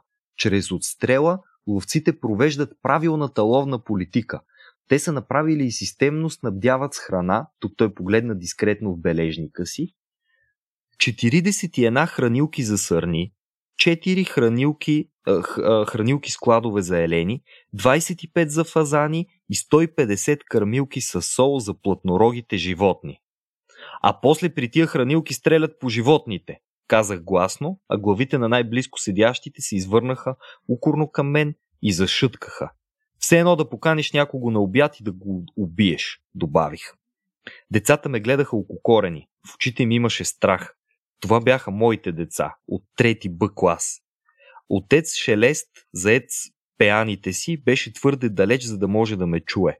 Стоеше на амвона, пъхнал ръце в широките дантелени ръкави на комжата и гледаше нагоре към свода, където вече се лющеха отдавна нарисуваните звезди. Само чрез настоящия ловен сезон са приготвили за зимата 15 тона фураж, изброяваше. Години наред нашият ловен кръжец купува и пуска в естествената среда фазани, за да се организира лов за валутни гости, което е от полза за бюджета на кръжеца. Култивираме ловните традиции и обичаи. Приемаме тържествено нови членове, продължаваше с гордост в гласа. Двата най-важни лова в годината, този в днешния ден на Свети Хуберт и на Бъдни вечер, провеждаме в хармония с традицията и с почитане на принципите на ловджийството. Но преди всичко се стараем да изучаваме красотата на природата, да пазим обичаите и традициите, не спираше ораторът все по-вдъхновено.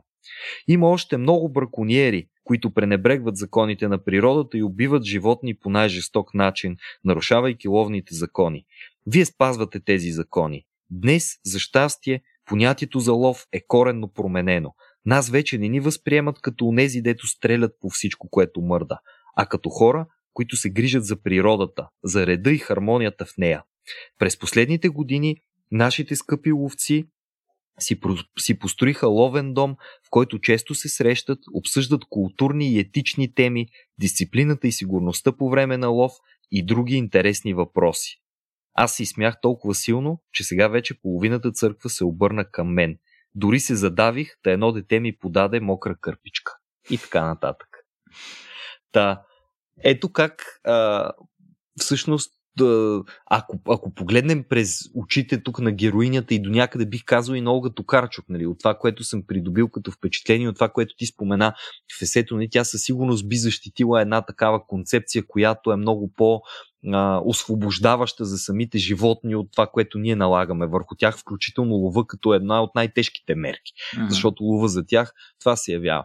Но ето тя казва, нали, представени другата страна във възможно най-възвишената и форма. Ловците, те са всъщност бранители на хармонията в природата, те си сътрудничат с природата, вижте колко хранилки са направили, вижте колко фазани пускат за отстрел. Ето това тук, примерно, е един много така интересен момент. Те пускат много фазани за отстрел на валутни ни гости. И, и това много ни помага, защото донася пари нали, в нашата част. Mm-hmm. Сякаш mm-hmm. това е нещо страшно благородно, което, което са направили. И така, та лова, да, мисля, че ам, аз си го спомням епизода за лова. Ще оставим със сигурност един линк в описанието mm-hmm, на днешния епизод, за да, за да може всеки, на когото му е по-интересно повече по тази тема. Ние, за съжаление, нямаме май безкрай много възможност да говорим за лова, да чуе малко повече от Стоян и Любо и не си спомням. Може би Никола да е участвал в този епизод. А може и да не е. Не си спомням. Аз мисля, че се бяха само двамата. Но да, така иначе пак продължаваме да, като че ли да, това да ни решава проблема с а, да, идеята за отмъщението в животните и дали можем да говорим за това, но то можем да я оставим толкова неясна. Иначе аз тук, ако ми дадеш няколко минути, mm-hmm. понеже си водих записки, ти каза няколко много хубави неща, които ги каза преди известно време, да, аз ще се върна на тях. За, първо за подобието между човек и определени животни, второ за комбото между човек и определени животни. Mm-hmm. А, примерно, веднага се сещам за книгата и за филма Планетата на маймуните, където имаме едни обърнати роли там и а, хората са в а, клетки и биват изследвани, както ние изследваме в момента животните. И е, там шимпазетата се чудят, е, тези хора как нали, много приличат на нас, разумните шимпанзета. Нали, не са съвсем, обаче дайте тук ще ги изследваме. Има една учена, която казва, не, те са съвсем като, като нас, разумни същества, се повярвайте ми, те, другите ги казват, да гледай се работа, какви глупости ни говориш. Та, имаме го това поставяне на човека в а, позицията на животното и макар и не ловуван точно, въпреки че те, примерно космонавтите, които пристигат на тая планета, може да се каже, че ги а, че ги ловят и ги хващат и ги а, затварят mm-hmm. в клетки. Та, това поставяне на човека в позицията на, на, в която поставяме животните е нещо много интересно и, и е, е любопитно да се разгледа. Примерно, то не е съвсем а, животно към човек, но един филм, който се сещам и е много интересен в това отношение е Тексаското клане, който, не, не съм сигурен, но, но може би е първия, който действително поставя човека в една много кофти позиция, в която ние всъщност поставяме животните в кланниците. И имаме там, примерно, закачане на жив човек, на кука, на която се закачат месата и така нататък. Тоест, едно mm-hmm. такова обръщане а, и някакси м- изживяване а, на м- животинското изживяване. Тоест, някакво, някакво побутване на човека да, да се замисли какво изживява точно а, животното. И оттам нататък с, с комбинацията и именно с пак поставянето на човека м- с обръщането на ролите по някакъв начин. Наскоро гледах един много хубав филм на Дейви Кроненбърг, който е така mm-hmm. полу, полутраш, полукласика. А, Мухата се казва той. Той е малко така бих казал, че като история е устарял, обаче като е, ефект и като м- фантастичен елемент е, е, е доста добър. Става въпрос доста за... е жив. Моля? Доста е жив, казвам, наистина, mm-hmm, така е. Абсолютна като, класика. Като а, историята е за един човек, който се генетично смесва с муха. За един учен, който създава първоначална машина за телепортация, обаче в машината с него влиза една муха и машината, понеже е тъпа, понеже това са 80-те години, ги смесва и той става човек муха. И най-интересната сцена за мен в а, този филм беше как, а, когато той вече почти изцяло човекомуха, mm-hmm. а, му се появява този, тази слюнка на мухата, която мухата използва за да умекотява храната си, понеже мухата няма зъби, не може да приема твърда храна. И, и той използва тази плюнка или повърня направо върху, върху хора. А, върху човек, за, за да. А, а, такова, ех, каква е думата? За да разложи а, човешка да. плът което беше много хубава сцена. И, и пак е именно едно такова обръщане на, на, на ситуациите и поставяне на, на, на човека под, под доминацията на, на животното. Какво е, какво е едно такова животно да доминира? Това е много интересна за мен тема. Ако наистина си представим някакви мутирали или пък свръхсилни животни, какво биха могли да причинят на, на, на хората, ако придобият силата, която ние имаме на тях? Това е много интересно нещо за мен. И също от там нататък е, за мен е много интересно, може би се отклонявам твърде много, но а, темата за животинското в нас, м- mm-hmm. Която и ти спомена всъщност. В крайна сметка ние сме хем сме еволюирали животни, но и сме еволюирали животни. Тоест, нали, хем сме животни, хем сме нещо а, а, свръх животинско. А, и тук и в това, което спомена за Моби Дик е интересно. Има едно произведение на а, Делес и Феликс Гатари, а, който се казва Хиляда плоскости. Те там говорят именно за Моби Дик. Виж, аз Моби Дик не съм го чел, но съм чел разни такива странични неща за него. А, в което те говорят за превръщането на преследвача на кита в кит. Тоест, а, mm-hmm. с тази своя обсесия към това животно, на което той иска да отмъсти, той самия лека по лека а, придобива чертите на, на животното, на което а, иска да отмъсти.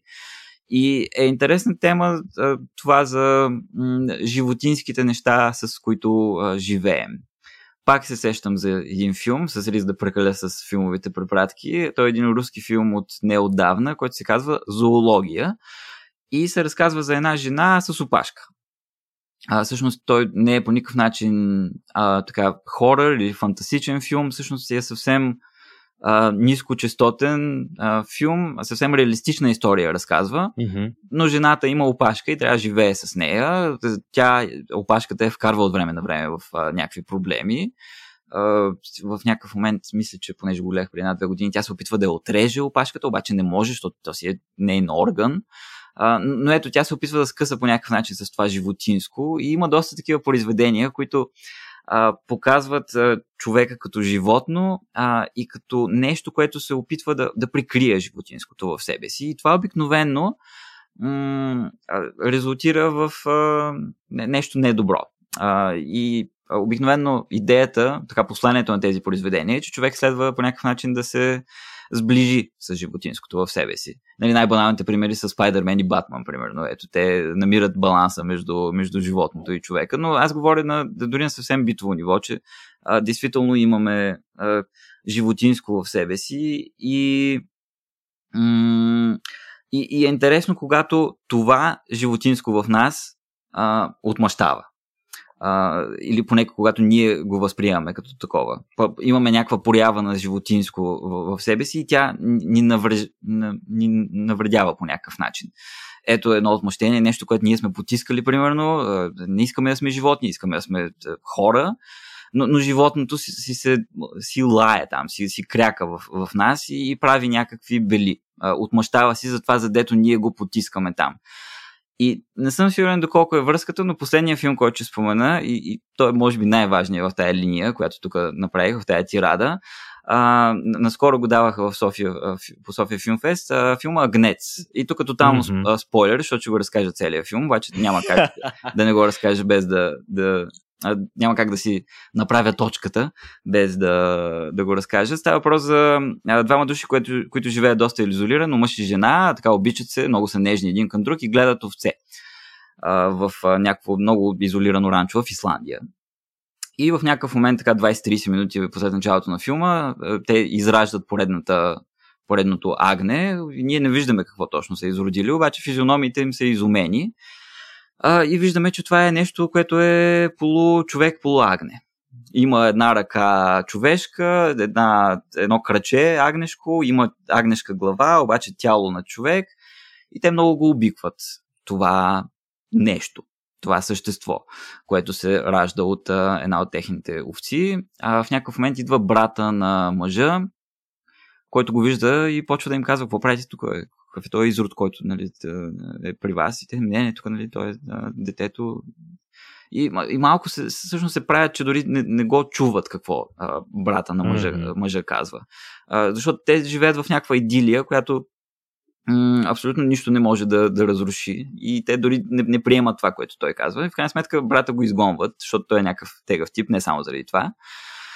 А, той брата междувременно се беше опитал да убие това животно, това същество, обаче се отказа в последния момент, така да изгонват го. А, всъщност, жената отива да го закара до а, станцията на автобуса, а мъжът остава сам с това същество и те излизат да си играят.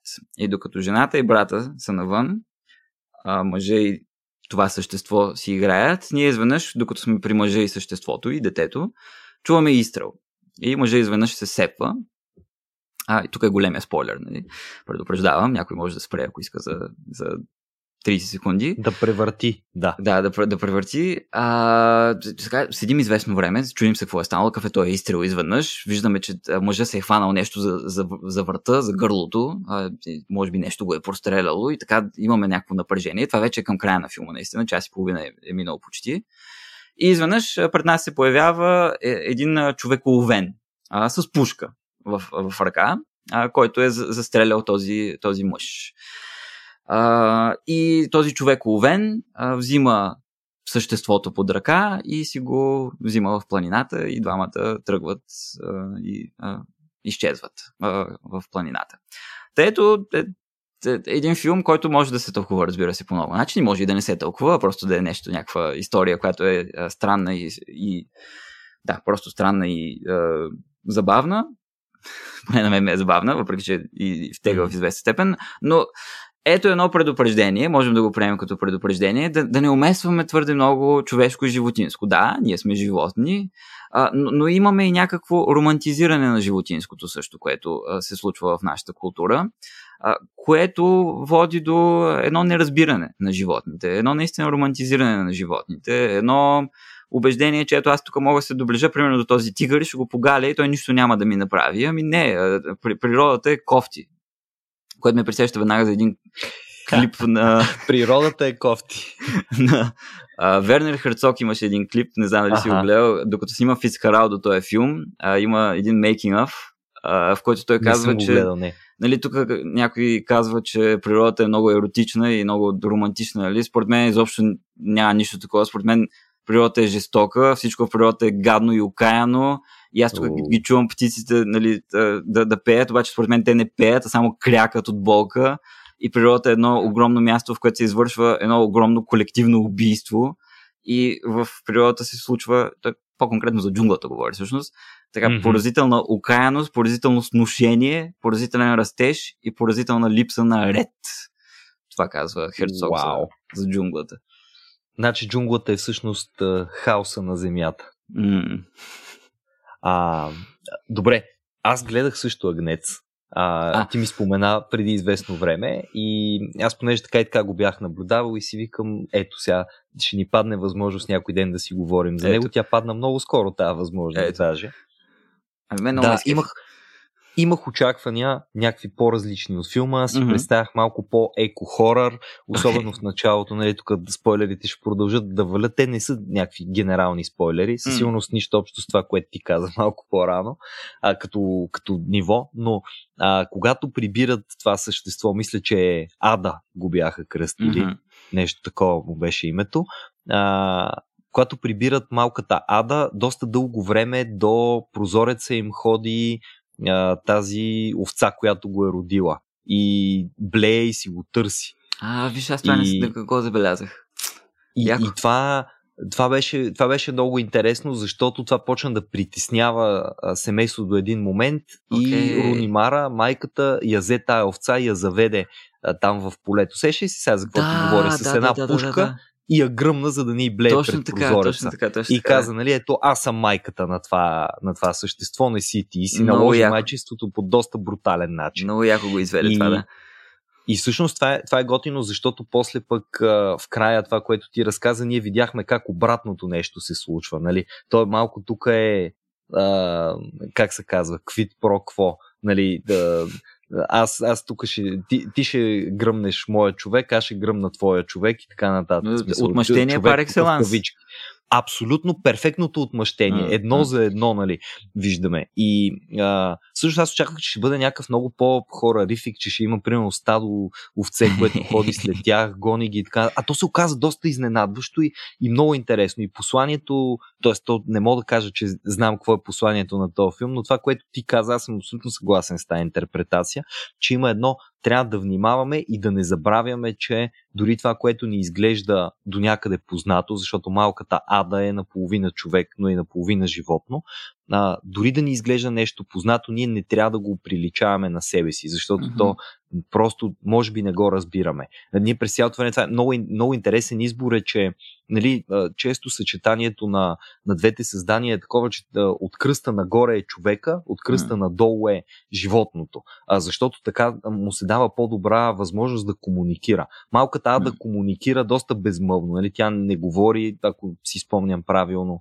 не, не пее, не издава някакви звуци, освен, може би, някакви древни беше, да. звуци но знае как да си поиска нещо, обаче въпреки това, понеже е животно, нали, пак се връщам на това, което ви по-рано казах, има лице и ние през цялото време гледаме една объркана физиономия, една, е, едно изражение, което не е човешко и което няма да бъде човешко и което mm. мястото му не е сред другите хора и което дори в един такъв момент не показва никаква емоция, каквато бихме очаквали нали, от mm. един човек. А просто си подаде ръчичката, хвана се за ръка нали, накрая с а, тук за целта на спойлерите, за това, дето спомена да, Стефан да, да, и, да. и, така, и приключи нещото. И голям шок беше, но ми хареса и на мен, между другото. Различно нещо очаквах, може би и това също допринесе за лека, лека изненада. Но много хубав, много, много интересен филм е. Това, е, това, е, и... това е, сценаристите, ех, пак само забравям името, нещо от рода Сьон, един исландец, който е така, м- пише така нареченото ново странно, нова странна литература. Аха. И сега мисля, че излиза един а, до, някакъв блокбъстър излиза, т.е. предстои да видим дали ще е блокбъстър, ама с такова излъчване Викинга, така. който е по негов сценарий пак. А Тоест, той е негов. Той, един от сценаристите мисля, че е той в момента, да. Супер. Бьорк. По времето, по което той епизод е излязал, а, филма вече ще е излязъл. Сигурно, да. Спрямо деня, в който го записваме, имаме още няколко дни до премиера. Не, не са ни платили за промо, за жалост, обаче ако искат така постфактум нещо. Но да, аз съм напълно съгласен с тебе. Граница има наистина и най-елементарното, което можем да кажем е, че примерно ние можем да имитираме а, кучешко лаене, но кучето mm-hmm. не може да говори. И няма да проговори близките, не знам, хиляди години или милиони дори, ако изобщо. А, Ако и, и това е, проговори, да. И това е важно. А, така. А, аз ще скокна назад малко, mm-hmm. а, въпреки че ние си говорим доста дълго време. На мен ми е приятно. Не, мен също хората, които искат Хора. да слушат по-дълги. Знаеш, споменавали съм ето малко обратна връзка, която са казвали, някои казват, абе, много дълги епизоди, така и така, аз не мога да си представя да слушам толкова, що не ги правите по 30 минути. Обаче някой път са казвали, абе, що не правите епизодите по-дълги, много кратък този подкаст по един час. Ето, добре дошли, този подкаст ще излезе може би над 2 часа сумарно, така че ще има доста заслушане на един на два пъти. А, а, разговорката се получава много често така след половин, 40 минути, 50 минути поне понякога дори така става живо, наистина. Абсолютно, ай кофти да го режем. Нали, там ние имаме нещо и в началото, което, което си mm. струва и така нататък. Да. Покрай Моби Дик, аз Моби Дик не съм чел, обаче а, ми беше интересна много темата за морските обитатели и как постъпваме с тях, защото а, когато по-рано говорихме за траш и хорър филмите, а, ми стана смешно, тъй като забележи трите, трите класики, които изборихме, ти ги групира така заедно са а, челюсти, птиците и плъхове. Mm. Тоест имаме едни а, един морски обитател, челюсти, птиците, които летят въздушния ни обитател и плъховете, които пъплят по земята. Супер. Това е интересна, нали, такава някаква триада. Та, от тях много интересно ми беше за морските животни, тъй като, нали, птиците са някакси небето като че ли е едно по-недостижима равнина. Нали? Можем да кажем, че поне като отидеш на море или някъде в океана, кораби и така нататък, по-може да си представиш, че се движи повърхността на водата и се гмуркаш и проче, отколкото да кажеш, че просто летиш без летателни апарати, в които да си затворен към mm. този момент. Това е положението. Нали? Може би по-нататък ще е друго яче.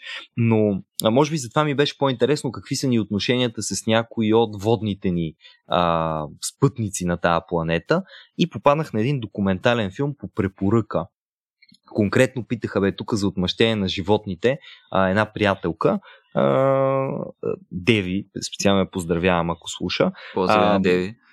А, така, и тя каза, сещам се тук за един много хубав документален филм, който се казва Blackfish, който е за косатки. Филма е от 2013 година и разказва за ам, SeaWorld, някакви морски увеселителни такива центрове, а, в които правят шоута с косатки.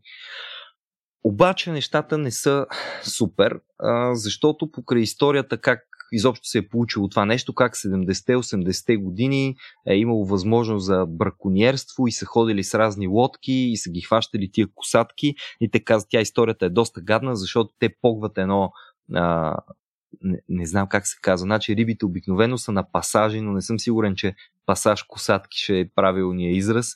Не са стадо, очевидно не са ято. Една група косатки, да е която пасаж, може пак, да се знам. казва пасаж. Да. Може би, ако всичките водни обитатели, които са такива Ай, рибовидни, са пасажи. Айде, кажи, кажи група и бегай. Група, точно така. Та, а, погват с лодки групата косатки. Те, между другото, се оказва, че са супер интелигентни животни. Нещо, което изобщо не знаех. Просто мозъците им са, мозъците им са много развити, супер интелигентни са и той е развит емоционален център в мозъка им. Нали, това във филма се обяснява от хора, които всъщност малко по-добре от мен ще го обяснят. Девек, те изпитват емоции, по-силни емоции и по-богат спектър от емоции от повечето животни. И са и много по-интелигентни. Та, погват с лодки групата.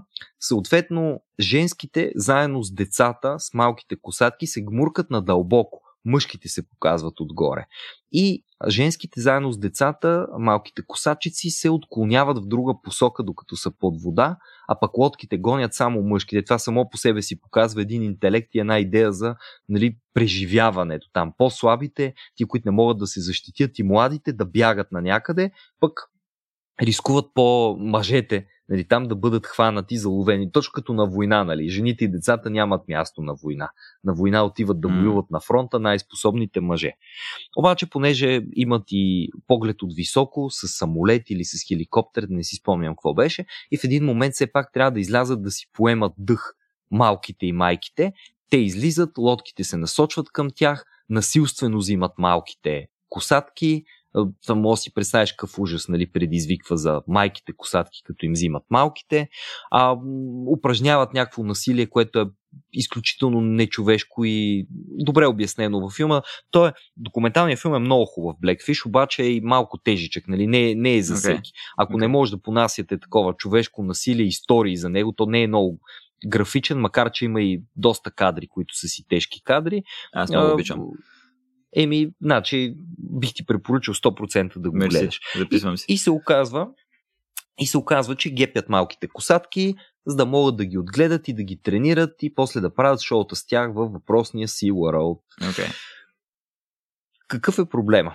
Проблема е, че тези животни помежду си а, първо им, те имат нужда от много пространство. Това са големи животни. Примерно ставаше дума конкретно за една косатка мъжка, която се казва Тиликум, която тежи примерно 6 тона или нещо подобно. Нали, не е 80 тонния бял кит, ама 6 тона човече във вода, особено където на нас не ни е естествената среда. Нали? То пък е 6 тона и на, и на сушата да дойде срещу тебе, няма какво да направиш срещу него. И а, оказва се, че а, на тях им трябва много повече място, а те са затваряни в доста малки пространства, което води до това те да се опитват по един или друг начин да си създават някакво кътче, нали, което е на някого, ама кътчетата са и много малки, сбиват се помежду си, едни не приемат други, нали, защото са привнесени някъде отвън и по-късно, хапят се една друга, има такива кадри, които са с следите от зъби от една косатка върху кожата на друга косатка и проче. Изобщо много тегава работа. И това води очевидно до някакъв стрес, който се комбинира с стреса, който идва с тренировките на тия животни. И явно от време на време косатките просто превъртат. И се оказва, че въпросният Тиликум е, а, се оказва убиец на поне трима души, а, които първите два са писани инциденти, той третия се опитват да мине като инцидент, но става дума за опитни треньори, които работят много с тия косатки, някои от тях работят примерно 10, 15, 20 години са работили с тия животни и изведнъж нещо и става на косатката, хм. има един кадър с един треньор, който е на гърба на една косатка и друга косатка скача и буквално го премазва върху гърба на другото животно. Не може да си представиш няколко тона, които просто изкачат от водата да, и те да. смазват, падат върху тебе. Обаче много по-зловещо беше това, което Тиликом е направил с а, своята треньорка Дон и това, което една друга косатка, а, това го има и на запис също там, защото това е снимано, те са шоута, които нали, хора, любители отиват, водят децата си на това нещо, а, прави с треньора си. И това че нещо виждаш, че и става на косатката по едно време. раздразнена ли е, какво е, на теб не ти е много ясно. Ние не ги познаваме тия животни, нали? Това си говорихме до сега, не може да им влезем баш в главите. И захапва за я за крак, я за ръка треньора си и почва да го дърпа към дъното на басейна. А той си е дълбок басейн. А държи го известно време там и после го връща обратно отгоре. За мен всъщност най- показателна. Тя, самата история с въпросната Долни Тиликом е доста брутална. Тя е основният спотлайт на цялото нещо, защото треньорката е много обичана, много лъчезарна девойка, нали? Никой не го е очаквал, че от всичките тя е много опитна. Никой не е очаквал, че точно с нея ще се случи това нещо. Има едни кадри с един треньор мъж, който е захапан за кръка Нали, нещо, което също допълнително. Той и за ръката да те захапат пак е гадно. И това е огромна косатка, но кръка е някакси още по-безпомощно, защото в още по-странна поза стои във водата този човек.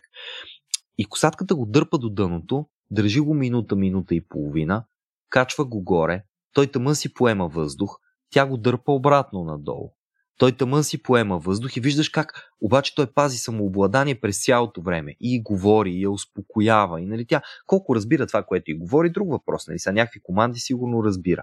Галия, спокоена и така нататък. И та косатка това го прави няколко пъти с него и се вижда на последните кадри, те си документални кадри от камерата, как него очите му са зачервени, той едва диша. Нали, това е човек, който общо взето знае какво ще се случи с него. А някакси абсолютно на магия успява да, да я убеди да го пусне, така да се каже. Тоест тя пуска, защото тя първо пуска единия му крак и веднага го захапва за другия крак и продължава нали, цялото това нещо. Но в един момент го пуска и те са спуснали една мрежа. И той много бавно, много плавно, докато е до косатката, тръгва към тая мрежа, минава от другата и страна, където би трябвало да се чувства в безопасност.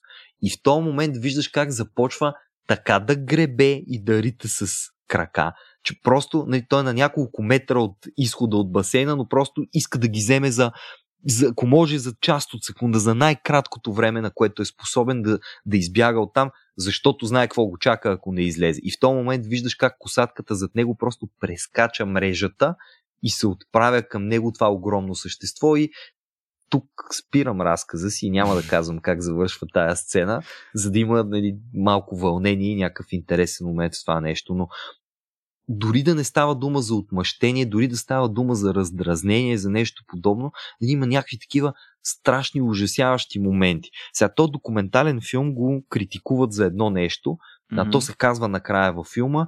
Накрая филма завършва с това, че многократно са търсили SeaWorld за коментар, mm-hmm. който им е отказан. Тоест, обвиняват го, че малко едностранчево показва okay. цялата тая работа а документалните уж трябва да се опитват да бъдат по-обективни mm. и тъна. Обаче ние знаем, че когато става дума за животни и за начина по който се отнасяме с тях, всъщност много често има един емоционален момент, нали, един природо, буквално той е природозащитнически античовешки, защото това е едно, един аспект от човечеството, който лесно може да бъде презиран от останалите хора. Абе, страхотен филм. Много, наистина много ме впечатли и особено факта, че а, това е документален филм и ти виждаш кадри, които са истински кадри. Нали? Това не е нагласено. Винаги във филмите, които са етия тип, а, дори челюсти, нали, които са култови класики и така нататък, ти през цялото време знаеш, че това е все пак нагласено, че това е един сценарий, по който се случват нещата. Докато в документалния филм това е истинския живот. Там няма сценарий, там нямаш абсолютно никаква идея. В един момент сте приятели с това животно, в следващия момент това животно се обръща mm. срещу теб и ти просто ти не го разбираш. Ти не знаеш какво се случва в главата му, не знаеш какво го е провокирало, защо го прави. И, и във всеки един момент това може да се случи на всеки един човек. Ето дори на най-опитните треньори, като тия двамата, които ни показват във филма, които при единия завършва, за съжаление, трагично. За другия ще трябва да гледате филма, за да разберете. Да, това е от уния случаи, в които реалността е по-странна от измислица, защото това нещо, ако някой го напише на филм, смисъл, ти е така, като почнем да го разказваш, понеже аз или ти не каза от началото, или аз не те чух, че това е документален филм и си, си мислех, че в началото, докато го разказваш, mm-hmm. е, някакъв игрален филм и си казах, а, това, си мисля, този сценарист, какво ме е било в главата, какво ще ме лъже, за, ще ми разправя някакви, ще ме, а, ще ме беламосва. А, та, та, нали, това не може да не стои добре в, в, в фикционална история, а, тази реалност. В никакъв случай. Да. да. да. Не е достатъчно, не знам, ушлайфано, може би. Mm. Нереалистично е. Нере... Да, толкова нереалистично, че, че трябва да е истинско. Нали? Или е истинско, или е най-долнопробната измама на света, която mm-hmm. никой няма да й повярва.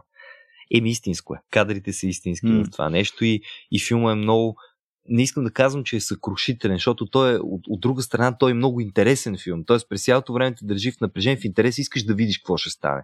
И това са много интервюта с треньори, с хора, които са били ловци на такива китове, okay. на косатите, нали са орка уейл, май се казват. В смисъл, може би с някаква разновидност на китовете, може би се бъркам. Китове убийци не им ли казват също на косатките? Не знам. Може би. Еми, ето, било... Не знам дали не, Мисля, че вече... не са две различни неща. Какво ми задаваш такива въпроси да се излагаме само? Да, бе, да. Някаква тотална банда биолози, хейтери трябва да са готови да ни очистят следващия път. Или ние, нали, най-очетиво отправяме покана към тях в следващия разговор да се включи някой, който да, е да. А, с биологическо образование и по-компетентен. Но мисля, че имаше а... филм Орка, сега като каза Орка Уелс. Мисля, че има, нали? има някакъв филм Орка, който е, вече е игрален. Тоест, да, фикционален. Еми, Орка Уейл, е сега ще видим дали е косатка, да благодарим на Google, на мен да. ми прилича съвсем на косатка, значи Орка или Killer Whale. А, и като му цъкнеш на български язик, казва косатка. Okay. Еми, е, ето, разречихме трябва... го това, без, без помощта на биолозите. Трябва да се дабл чекне все пак с биолог, ама окей, да речем. Да, Уикипедия само до някъде и вярвам. Първоначален източник на информация. Точно така. А, аз имам един друг филм, който изобщо отива в някаква съвсем различна крайност от, а, от Blackfish, защото mm-hmm. не е документален и не е игрален, то е анимационен филм, ага. всъщност. А, който разглежда тази много сериозна тема с доза чувство за хумор и с доза сериозност, която се оказва неочаквана. И това е филм на, на студио Гибли, които правят фантастична анимация, страхотна анимация. А, от 1994 и се казва Пом Поко. Много странно име. А, Пом Поко е а, звук, който мисля, че е излязъл от някакво стихотворение или от а, детска приказка или нещо подобно на някакъв японски автор, който казва какъв е звука от а, те като а, като еноти едни, тануки се казват едни животни, на български проверих се казват енотовидни кучета. Но аз за, за по-кратко ще ги наричам еноти, okay. че иначе е много Върши сложно. А, та тези тануки еноти се тупат по коремите и звука, който той пише нали, в, в, в това свое произведение, което издават е пом-поко. Представяш, пом-поко, пом-поко. Нали, един тумбак, който, който тупкат. Та, колкото, е, колкото е хумористичен нали, и интересно така представен, толкова и сериозен филма, а, защото разказва за а, това как Токио започва да се разширява през 1000, там, 60-те години, да кажем, на 20 век а, и вече до 90-те години е а, стигнал до стигнало това разширение до такива пропорции, че се унищожават огромни а, естествени полета, гори, изобщо хабитата, на който живеят въпросните тануки животни. А те в японския фолклор имат две характеристики, с които са много известни. Едната е, че подобно на а, лисиците кицуне, дем, те са такива ни демонични, ти споменал деве преобразяващи се лисици, нали, които са стигнали е, същите, същите, Те в Китай са същите. А, така. Е, значи, подобно на тях, а, въпросните тануки а, са а, магиосници, иллюзионисти, могат да се превръщат в предмети и в хора. Второто нещо, с което са много известни и което м- не бих го споменал, ако не беше част от филма, е а, техните тести си. Mm-hmm. Поради някаква причина, и това е нещо, между другото, характерно за Япония до голяма степен. Много често тя ги иллюстрират с огромни тести си, има някакво голямо значение. Някъде съм попадал, може би, дори на такава статуя на Таноки, която е тип, нали, да пипнеш топките за късмет и така нататък. Та просто върха на сладоледа. Започва да се унищожават техните хабитати, обаче и тук идва сериозната история. И те се събират в гората и казват, нали, това не може да продължи, а, трябва да измислим някакъв начин да се справим с това нещо и започват да се опитват да си върнат умението да се преобразяват, за да могат да поразучат малко повече какво правят тия хора, да се позапознаят малко повече с тях, така да се каже, с начина им на живот. И нали, то първоначално е то, интересно, защото нали, те от толкова време не са се преобразявали, че са го загубили това умение, ама знаят как да си го върнат, почват да се упражняват. Те са едни такива точно комични, забавни полутрансформации. Нали? Представи си, че един енот се опитва да се превърне в тигана, ма го докарва само до средата и повече прилича на казан с дръжка отгоре или нещо подобно. И такива просто абсурдни неща. Или за момент се превръща в човек, ама се е превърнал примерно в един пълничък, бузест а, мъж, облечен в а, женска училищна униформа, с такава плисирана поличка и така нататък. Някаква неадекватност има в цялото това нещо. Лека по лека стават обаче по-добри. А, така виждат горе-долу как живеят хората и а, се опитват да си спасят мястото, на което живеят. И се опитват да си спасят мястото, на което живеят, а, най-вече като се опитват да саботират строителството, само че не им се получава. Сега тук идва обаче една малко по-мрачна част, защото се вижда, че при опитите им да саботират а, хората в разрастването на предградията, всъщност те прибягват до това да се стига дори до човешки жертви. Тоест, по същия начин, по който те губят горите си и в този смисъл губят и живота си, те са склонни да стигнат до, до степен, до която се стига и до човешка смърт.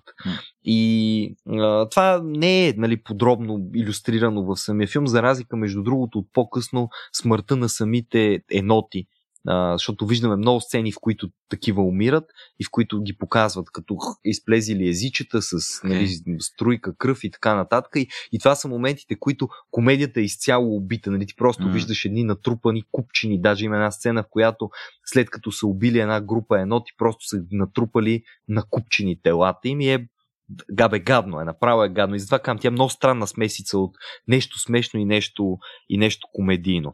Та, а, изпращат едни пратеници да отидат и да викнат едни старейшини, които да им дадат такъл как да се справят с това нещо. Старейшините им казват, нали, напрегнете се и направете едно страхотно шоу. И те правят уникално иллюзионно шоу което, с което да впечатлят целия град.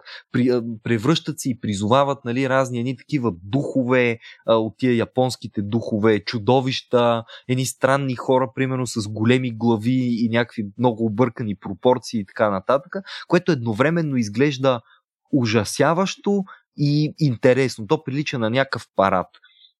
И цялото това нещо е техния опит нали, да покажат, тук махнете се, нали, да ги, хем, хем да ги изгонят, хем, хем да им покажат, че все пак са безобидни, нали, не им причиняват излишно някакво страдание. А обаче в крайна сметка а, някакъв луна парк от тия парковете за забавления казва а, ами това е наше шоу, нали, ние го направихме цялото това нещо с идеята да привлекат колкото могат повече клиенти заради това нещо. Тоест хората сами, сами се прецакват.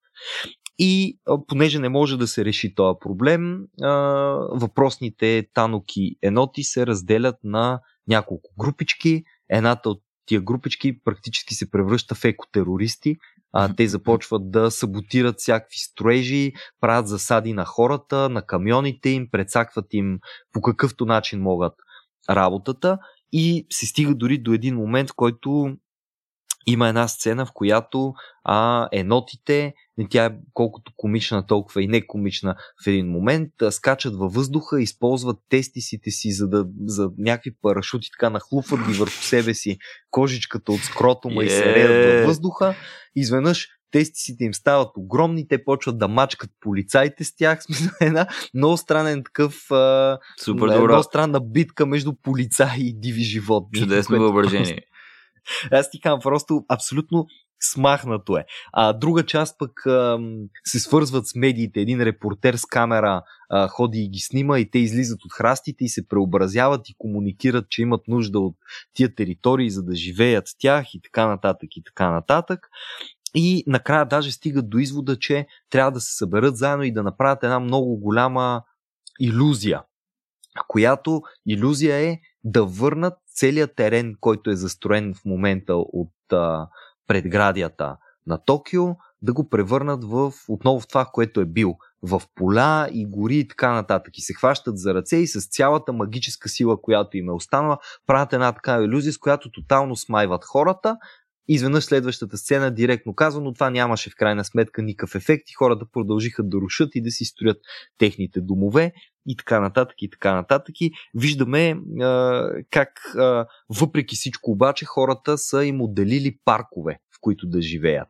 Обаче казват веднага, тия паркове са малки, парковете не стигат за всички и единственото решение, до което могат да стигнат е в тия паркове да живеят онези еноти, които не могат да се преобразяват, а тия, които могат да се преобразят, по принуда стават част от обществото okay. и започват да интегрират се в него. Нали? Намират си роли, даже разказвача казва, ето сега аз работя в офис, пък жена ми е барманка нали, в едно заведение.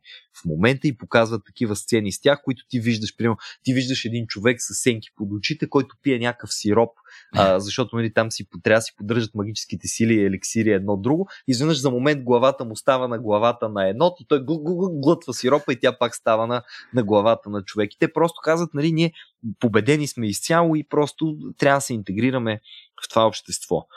А, има няколко много интересни, така много, много вълнуващи сцени, едната от които е именно сцена, в която а, хората прегазват една група от еноти, които са се превърнали в гигантска глава. Те не са еноти, нали? В, ако мога в защита на шофьора на камиона да го кажа, той минава през една гигантска глава на пътя и там виждаш едни умиращи животни, които последните им думи са явно все пак не можем да победим хората. Нали, едно такова отчаяние, една такава критика на това, че каквито и екокаузи да има, човека ще продължава да руши тази природа, ще продължава да, ще да вреди много яко на, дивите. Ще ги прегази накрая, точно така.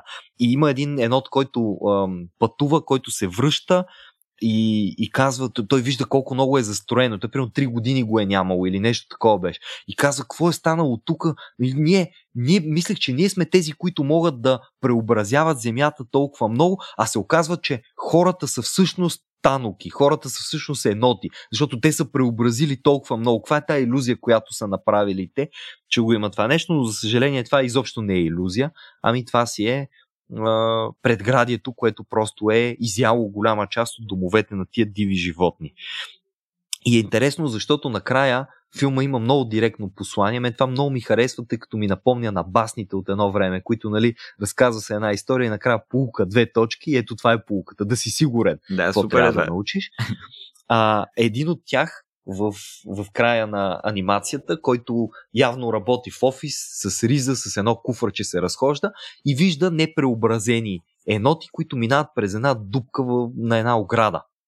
И решава да ги последва излиза в един парк, който има някакви дръвчета и на една поляна вижда други еноти, които някои преобразени, някои не, които танцуват заедно, пеят и се радват. И докато той отива и се радва на това тържество, неговия приятел, спътник, който е бил там през цялото време, изведнъж се обръща към екрана и казва на зрителите, нали, ето сега, които гледате, нали, ние енотите, таноки се справяме много добре, защото можем да се преобразяваме, а, обаче не всички животни могат да се преобразяват. И когато си строите вашите човешки домове и когато правите такива проекти, нали, мислете малко и за нас, мислете малко и за другите животни. Едно просто директно послание, което едно дете, ако го гледа, нали, да си сигурен, че комуникира на правилно идеята.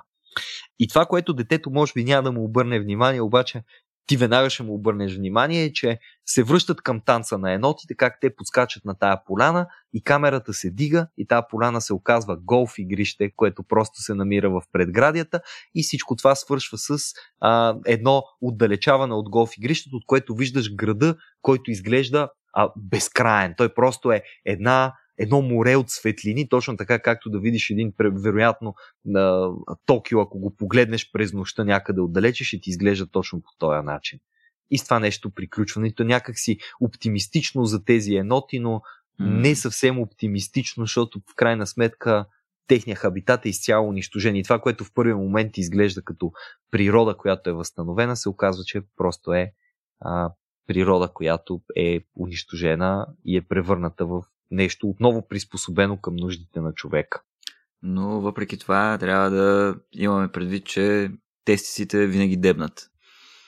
О, страшно е тия всичките сцени, в които изведнъж такова използват тести си за оръжия, за какво ли не. Много е, много е японска. Трябва да го имаме Така бих я определил. Трябва да го имаме на ум. Ти като каза анимация, аз сетих веднага, май само ще ги спомена, за става твърде разточително. Сетих се за острова на кучетата на Уес Андерсън, където имаме едно такова противопоставяне между хора и животни. В случая кучета имаме война почти. А, и другото, което е по-интересно е по линията на това, което казах за а, животинското в нас или mm-hmm. използването на животното за да се иллюстрират определени човешки процеси, да се разберат по-добре, да, се, да, да им се предаде образност, е един а, последния, мисля, че анимационен филм на Pixar, който излезе, Червената панда му е заглавието на български, в което едно момиченце, което навлиза в тинейджърска възраст, един ден се превръща в червена панда и трябва да се научи как да, да, да регулира това животно и как да, да, да да, да контролира появата на червената панда, защото в началото тя се появява абсолютно безконтролно и лека по лека момиченцето успява да, да, да, да се нагоди към, към, към това животно в себе си и да, да живее с него.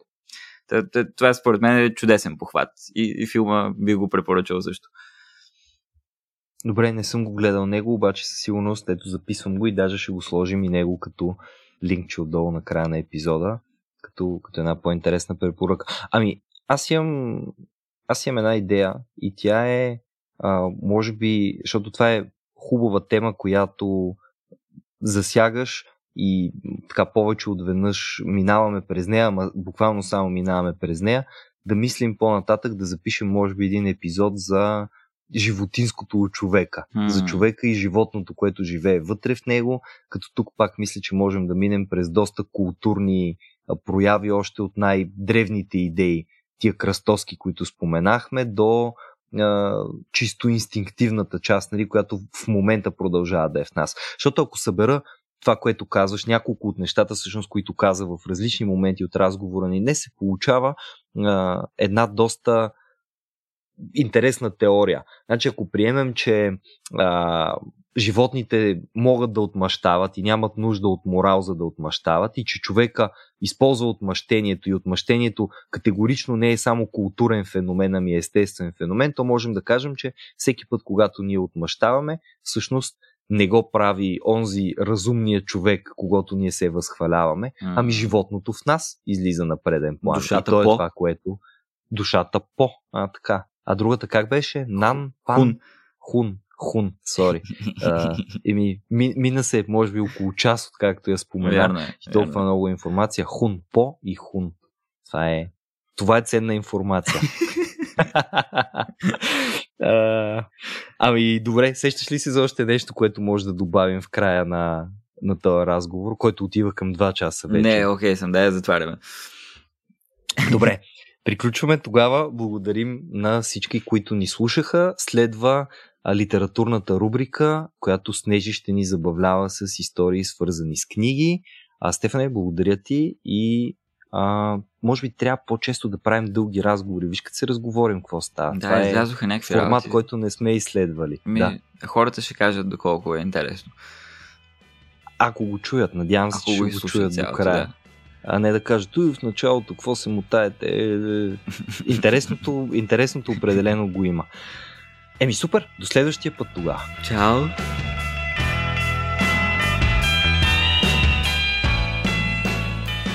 Здравейте хора! Отново съм аз Снежана и вие отново сте с литературната рубрика на Рацио Подкаст. Радвам се, че пак сме заедно и в този епизод и ви благодаря, че сте ни слушали до тук и сте стигнали до тая финална част на епизода, в която се помещава моята рубрика. Тук пак сме с Васко, разбира се, когато така и не мога да спечеля на моя страна, че да ме сложи в началото на епизода. Но категорично не можеш и да ме изгониш за сега от подкаста. Васко във всички рубрики. Аз и не искам, защото те харесвам. Ура! Да. Кажи, Снежи, за днес а, какво всъщност ще говорим? Представи ни днешната тема в еко месеца. За какво бихме могли да говорим, когато става дума за литература? Те слушателите сигурно вече се досещат, но да, понеже сме на екологична вълна в месеца, трябваше и рубриката да ни е тематична и понеже че хумора ни е любимото нещо, в нашия еко месец ще си говорим за какво? За Умберто Еко. И по-специално за любимия ни сборник с истории или сборник с есета, как се пътува с Сьомга. Сега, Васко, ти също така настояваше да говорим за тази книга mm-hmm. и знам, че си много щастлив, че я избрахме. Обаче ще ни кажеш ли защо, освен че най-после някакво произведение, което и ти си чел, има ли и друга причина? Има една много добра причина. Нека да я представя така. Всеки път, когато погледна библиотеката си, а, не винаги физически, тъй като тя е пръсната между няколко различни стаи в поне няколко различни апартамента и поне една къща, но когато си представя дори библиотеката си в главата си, а, има едно нещо, което е много характерно за нея и това е, че там почти няма повтарящи се автори. Аз съм нещо като колекционер на отделни книги. Дори да ми хареса някой автор, така се получава, че по стечение на обстоятелствата изчитам някои от книгите му, които не притежавам. Взимам ги от библиотека или ми ги дават приятели, след това не настоявам да си ги купя. Има обаче двама писатели, от които притежавам повече от пет книги.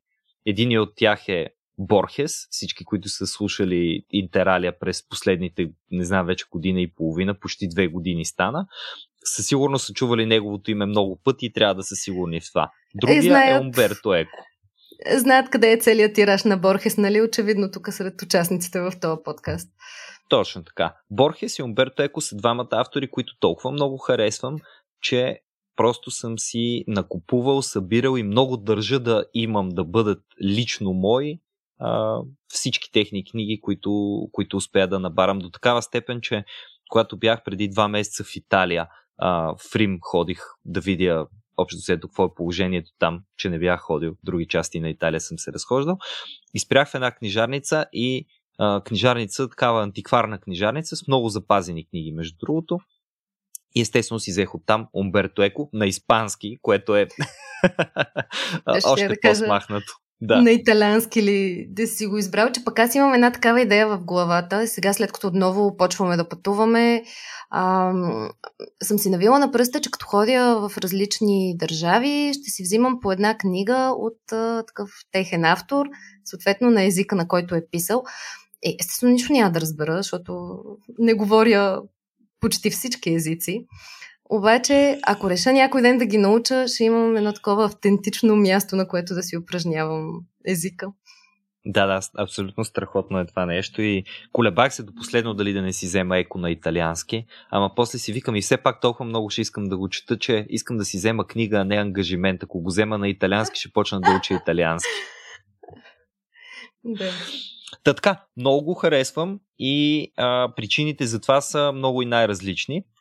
Обаче, а, конкретно как се пътува с Сьомга, според мен е перфектното заглавие за нашата рубрика, от което да почнем. Ние ще кажем, може би, по някоя друга дума за останалите, защото няма значение какво е културното ти, интелектуалното ти ниво или чувството ти за хумор. Според мен тази книга, даже би казал книжка, защото тя е колко 180 на страници, може би, не повече, може всеки да намери за себе си по нещо, което да го развесели. Не мога да си представя а, да има човек, който искрено да не се забавлява на поне една от тези кратки събрани статии вътре.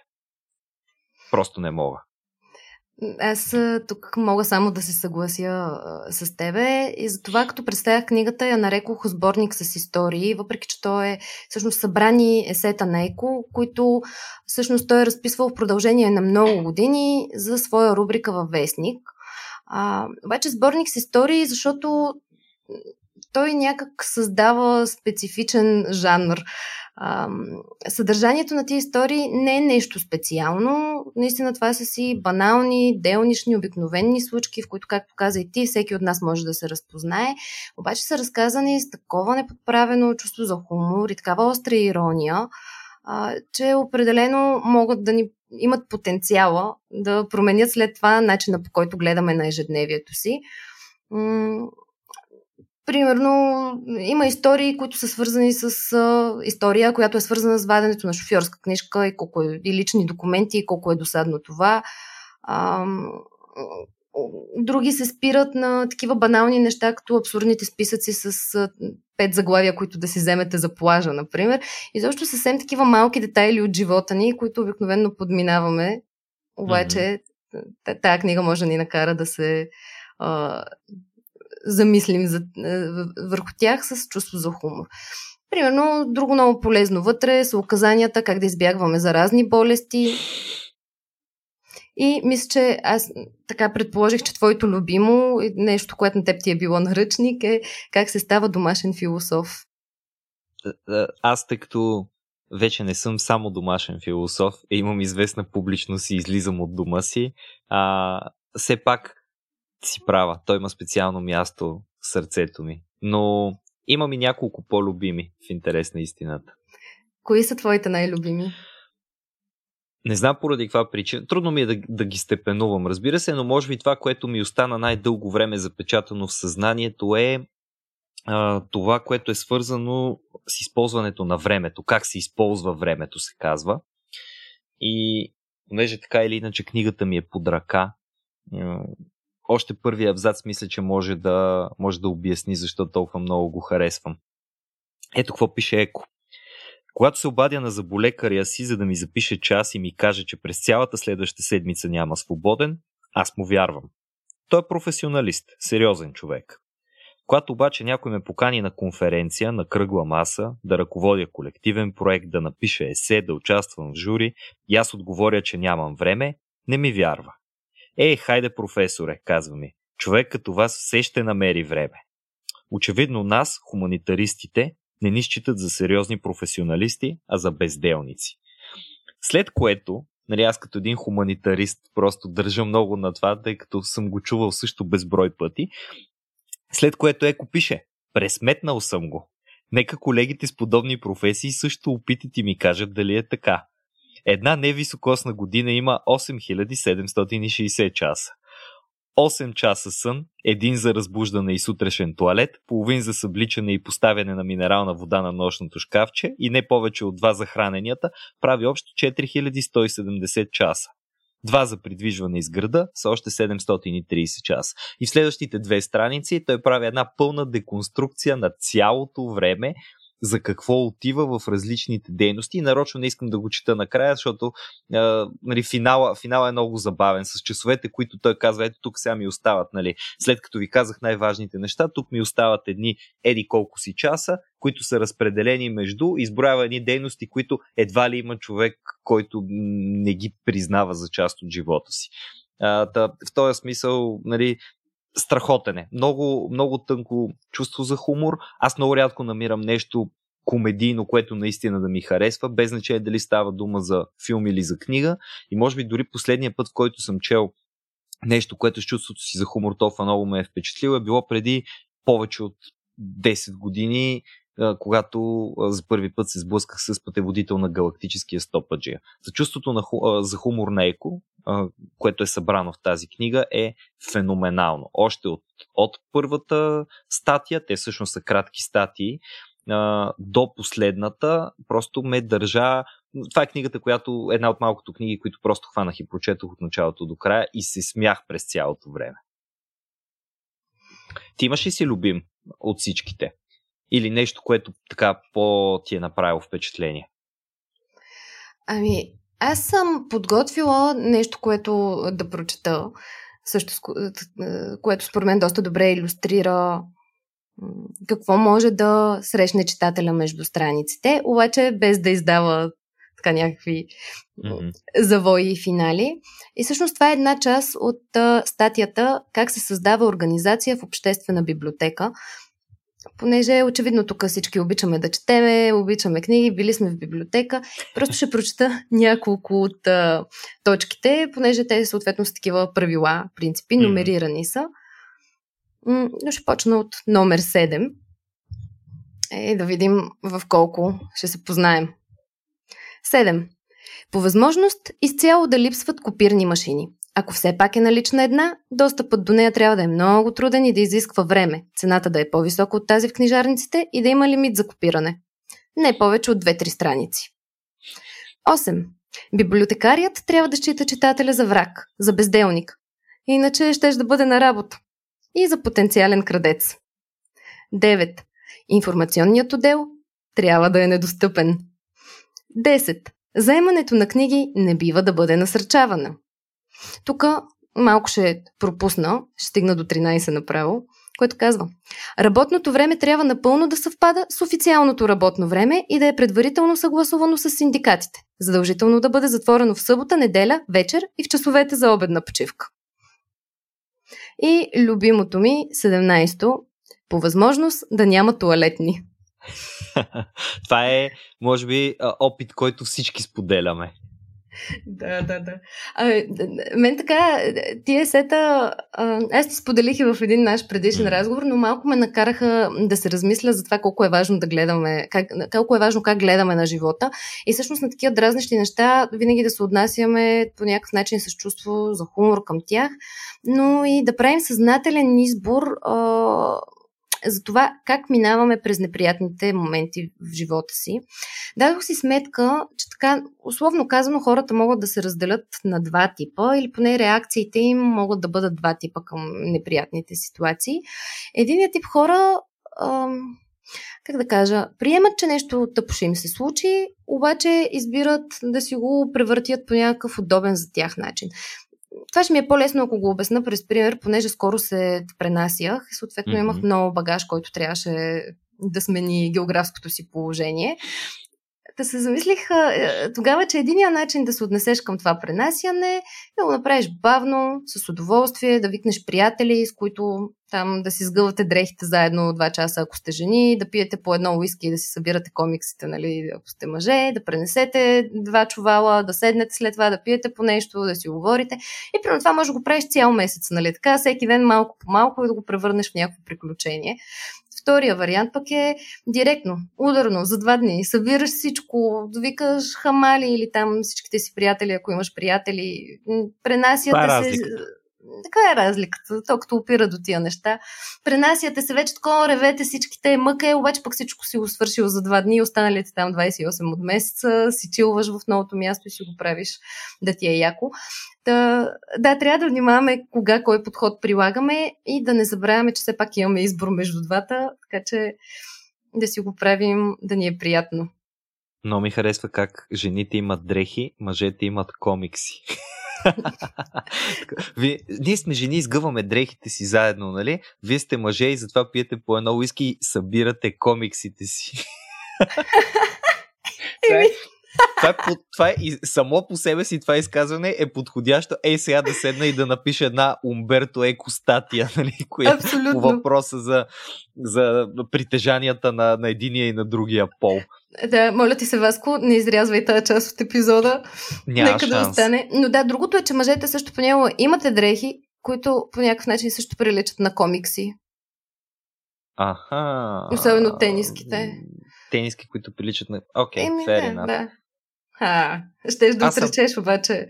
Не, просто се сетих през главата ми, минаха примери за хора, които имат точно такива дрехи и реших, че ще се върна, ще се върна назад, опитвайки се да възразя. И моят гардероб не е такъв, но всъщност наистина се сетих за поне четирима души наоколо, които са на този принцип. Да. да. да. Та, как се пътува с Йомга? А, аз съм силно изкушен да прочета дори още няколко от текстовете, но няма да го направя. Вместо това просто искам само е така за хората, които а, се чудят какво още могат да открият в тая книга, да прочета няколко от заглавията. Mm, това е добра идея, да. Я ще да, да ти го предложа. Ето, примерно, какво имаме. Как се играе индианец? Това е доста забавен текст, с него започва. А, как се прекарва отпуската интелигентно? Как се следват инструкции? Как се пътува с Йомга, разбира се. Има и такъв текст, който на мен, често казано, не ми беше най-интересния, но е хубава история и пак се посмях добре и на нея. А, как се избира джаджа от каталог? Как се пише въведение? Как се използва времето? Това го казахме. Как се ползва таксиметров шофьор обаче? Имаме и такава инструкция. как се игнорира часът, как да не се използва факс, как се разпознава порнофилм, как се яде сладолет. Това много хора имат нужда да им бъде разяснено. Примерно аз никога не съм харесвал сладоледа и а, всъщност би ми била полезна една такава инструкция. Как да не се казва точно. Как да се избира доходоносна професия. А, как се употребява многоточието. Как се става известен как да не се стане жертва на заговор и така нататък. И така. Текстовете са много и са най-различни и са шашеви и, много от тях имат лични истории. Самия Еко нали, започва с отидох да си извадя нова шофьорска книжка, защото документите ми бяха изтекли. Изведнъж това се оказва една абсолютно невъзможна одисея, която е изпълнена с параграф 22, нали, буксуване и случки, които може да си представиш, че само българската администрация би могла да те постави в такава ситуация, но всъщност се оказа, че в Италия нещата не са много по-различни. Да, държавната администрация много такива есета може да вдъхнови наистина. Абсолютно. И все пак, а, искам да кажа, че Умберто Еко не с хумора си е намерил място в библиотеката ми, или по-точно не само с хумора си. Едно от най-яките качества при него, това, което аз наистина харесвам е а, колко е, как се казва на български, versatile. А, колко, колко е широкоспектърен, когато става дума за а, писане. Защото ние знаем, Умберто Еко пише и художествена литература. Сега признавам си, аз не пиша художествена литература аз не, защо казах не пише художествена литература? Очевидно не пише художествена литература. Аз не съм чел художествената литература, която Умберто Еко пише, но а, въпреки това знаем там Махалото на Фуко, Балдолино, името на Розата, която едно време беше в а, труд, когато даваха книги, първата книжка в поредицата. Освен това обаче пише страшно много есета, които коментират обществото. А, и ако как се пътува с Йомга е книгата, в която хумора е основното нещо, то имаме още няколко, които постепенно наслагват малко по-голяма сложност на изказа. Става малко по-сериозно това, за което той говори. Всъщност, след как се пътува с Йомга, излезе а, Папе Сатана Алепе. Е, хроники на едно течно общество. Това е под заглавието, което са сложили на книгата. Издателството пак е колибри, както при Сьомгата. И тук текстовете вече гравитират много повече около обществената тематика. А, примерно за противопоставянето между поколенията, за новите технологии, начина по който те навлизат, за... има една глава, която е заглавена различни форми на расизъм, т.е. дискриминацията е един проблем, който продължава да го има в обществото, за религията, за книгите, за философията, за глупостта. Една много любима на Умберто Еко, между другото, тема. Глупост и лудост са неща, които той от време на време изследва заедно с красивото и грозното.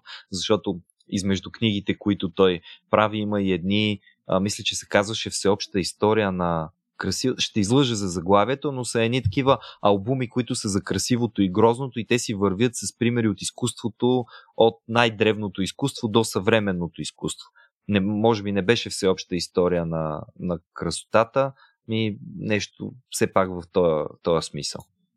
Тя ги нямам. Ако ги имах, щях да ти кажа точното им заглавие. Имам един PDF някъде, който се мутае. Та, в, в Папе Сатана Лепе имаме един вече малко по-сериозен тон, в който хумора не е изчезнал напълно. Хумора продължава да е там.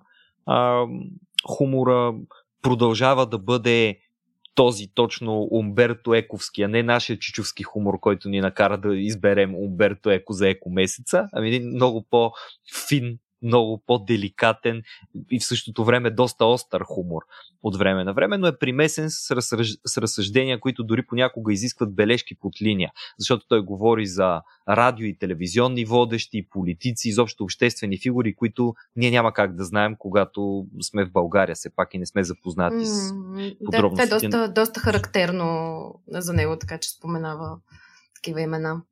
Да, то показва, между другото, по много лек начин неговата, неговата широка култура. Ето ти нещо, което много а, харесвам. Той искаш да каже, че просто се фука чрез текстовете си, кой познава и кой...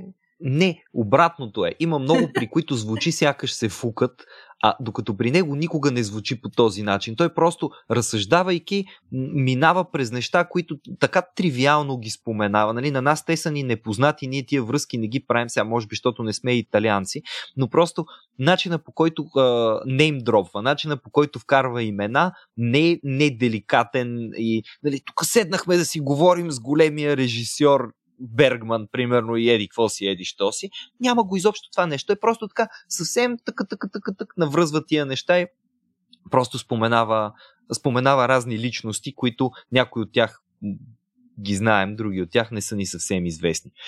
И когато човек прочете как се пътува с Сьомга и се убеди в хумористичните качества на Умберто Еко, и след това прочете Папе Сатана Лепе и се убеди в а, вече дълбокомислието, което започва да прозира там, ако иска да си направи едно упражнение по мислене и едно упражнение по м- как да гледа на обществото, а, защото ние виждаме то проницателен поглед на Умберто Еко не само в забавните му разкази, те може би най-много показват тази проницателност. Обаче като седнем да четем критиката, обществената критика, която пише, всъщност там виждаме пък с... виждаме дълбочината, не само широтата, но и дълбочината на това остроумие. И книгата се казва Връща ли се часовникът назад и от събраните му текстове това може би е най-високата топка. Връща ли се часовникът назад говори за войната и мира много по-широко за религията и философията, отколкото предишната книга, която споменах. Има теми, които отново свързани с медиите, теми, които са свързани обаче и с културата, примерно в Европа, теми, които са свързани с едната глава се казва нещо от порядъка на завръщането към кръстоносните походи. Тоест, всъщност той той понеже е историк, освен всичко друго, даже това му е основната му специалност, той е изследовател на средновековието. Та, вижда се тази култура, която, върху която е стъпил през историята. Пък по-нататък ние знаем, Умберто Еко се занимава много с семиотика, т.е. изследва знаците, символите и по този начин а, просто е то е нещо като бащица на, на, на културата за мен. Един от бащиците на, на съвременната култура. Не като създател, който я бълва тая култура, ами като човек, който много добре я разбира, който е вникнал в почти всичките й аспекти. И просто текстовете в Връщали се часовникът назад са много сериозни. Те са такива, които те карат да спреш, да се замислиш. Те са такива, които изискват много повече концентрация, докато ги четеш и които не винаги ще разсмиват, разсмиват от време на време, малко ще те натъжават, защото нали, никой не иска да се връщат очевидно кръстоносните походи. Знаем, че това не са били добри времена за човечеството. А всъщност изводите сочат малко или много в тази посока. Та, човек може, разбира се, да се намятка на еко и на другите му професионални интереси. Например, съвсем скоро, може би миналата година, издадоха книгата му за превода, да кажеш почти същото, което си е едно много интересно изследване на изобщо на, на целият процес по превеждане, като той включително сравнява текстове. Примерно казва, ето тук имаме два италиански превода на Еди Квоси от Джеймс Джойс и вижте в първия как звучи, вижте във втория как звучи тия преводи са ни преведени после и на български. Нали, малко е трудно, ако пък не знаеш повече езици, защото той превежда от английски, от френски, работи естествено с а, италиански, очевидно.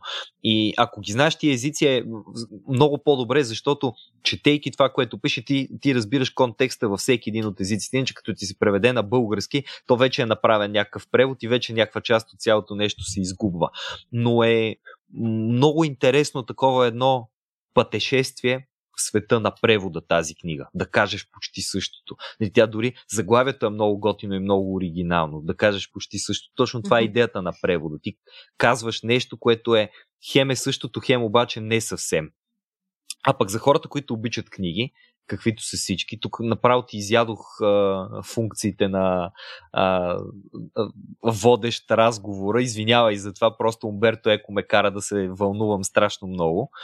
А, книгата, която според мен ще оценят хората, които просто обичат да четат книги и, и са фенове на книгата и знаят, че ние ще продължим да четем и че книгата на хартия ще продължи да бъде един от основните ни преносители на информация, защото просто има нещо красиво и приятно и, и естествено, въпреки че книгата не е създадена от природата, е създадена от човека, в това да я разгърнеш в ръцете си. И електронните книги, колкото и да набират популярност и да са удобни и така нататък, не мисля, че някога ще могат да заменят напълно хартиената книга, е, е един издаден от а, ентусиаст, се казва издателството.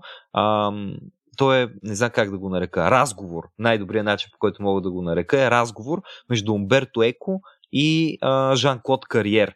Казва се, това не е краят на книгата и всъщност двамата си говорят страшно много за книги. Очевидно. Но книгите като, като явление, книгите като смисъл, книгите като а, в контекста на тяхното настояще и бъдеще и така нататък. Разказват много интересни истории вътре, които са свързани както с собствените им библиотеки и навици за четене, така и а, чисто исторически за самата книга. Примерно, ако помня добре, точно тук беше включена една история, която е свързана а, с откриването на текстове а, в подвързиите на книги. Защото, нали, за да бъдат запазени книгите са, т.е. най-вече едно време тия манускрипти, те са били подвързвани с друга хартия. И се оказва, че примерно в някаква съвсем обикновена а, книга с нищо не впечатляваща, се оказва, че е била а, загърната в а, страници от примерно някаква супер рядка книга, която е, не може да бъде намерена никъде другаде. И по този начин съвсем случайно някакъв книжар там го е открил това нещо, антиквар, и е възстановил част от въпросната, иначе изгубена книга, иначе изгубен текст. Та, е такива страшни неща има като истории за книгите, така че това не е краят на книгата, доста м- красиво именована, смятам, mm. като послание. Е супер препоръка за четене. Голяма фенщина звучи така за хора, които нали, се палят по четенето. Mm. Това е с подвързията, така малко като един литерат да се включам и напомня за мен на 12, когато а, четях Мълчанието на агнетата, което ми беше забранено да чета. Те затова си го бях подвързала в един вестник, за да не се вижда каква е корицата, понеже аз нощо бях с някаква книжка и се тая, нали, какво там нещо носи. Чете така, някой ако ми открие тия детски книги, нали, които... Mm-hmm. а, открие, а защо ти беше забранено? Еми, защото нещо не е за деца там, не знам. Може би на 12 не трябва да четеш такива неща. А, да, в нашия квартал ужасните неща се случваха и, и, и се гледаха в интернет и се четяха и съм малко настрани от това, но може би си правя все пак, може би Томас Харис за, за 12 годишни не е най-доброто не, четиво. Да. На 12 години все още да четеш Капитан Немо си е голяма работа, Острова на съкровищата и цялата тая юношеска приключенска литература. Не, аз вместо това е такова трилъри, канибализъм, една книга за вируса Ебола имах, която толкова години по-късно още ме преследва и за мен това е най-страшната болест на света. Просто много вивид спомени имам как съм го чела, така че може би да се придържаме да, към капитан Немо като смъртта да възраст. Ще, ще да. говорим и за него някой ден, тъй като също е част от а, любимите ми книги. Така че ще те, ще те принудя да говорим за Капитан Немо. Аз много не си го спомням. Знам, че съм го чела, обаче си признавам, че... Еми, то е страхотно преплитане на наука и култура. Но дай да се върнем на екомесеца, екотемата. Искаш да ти кажа един последен много интересен факт за да. Умберто Еко?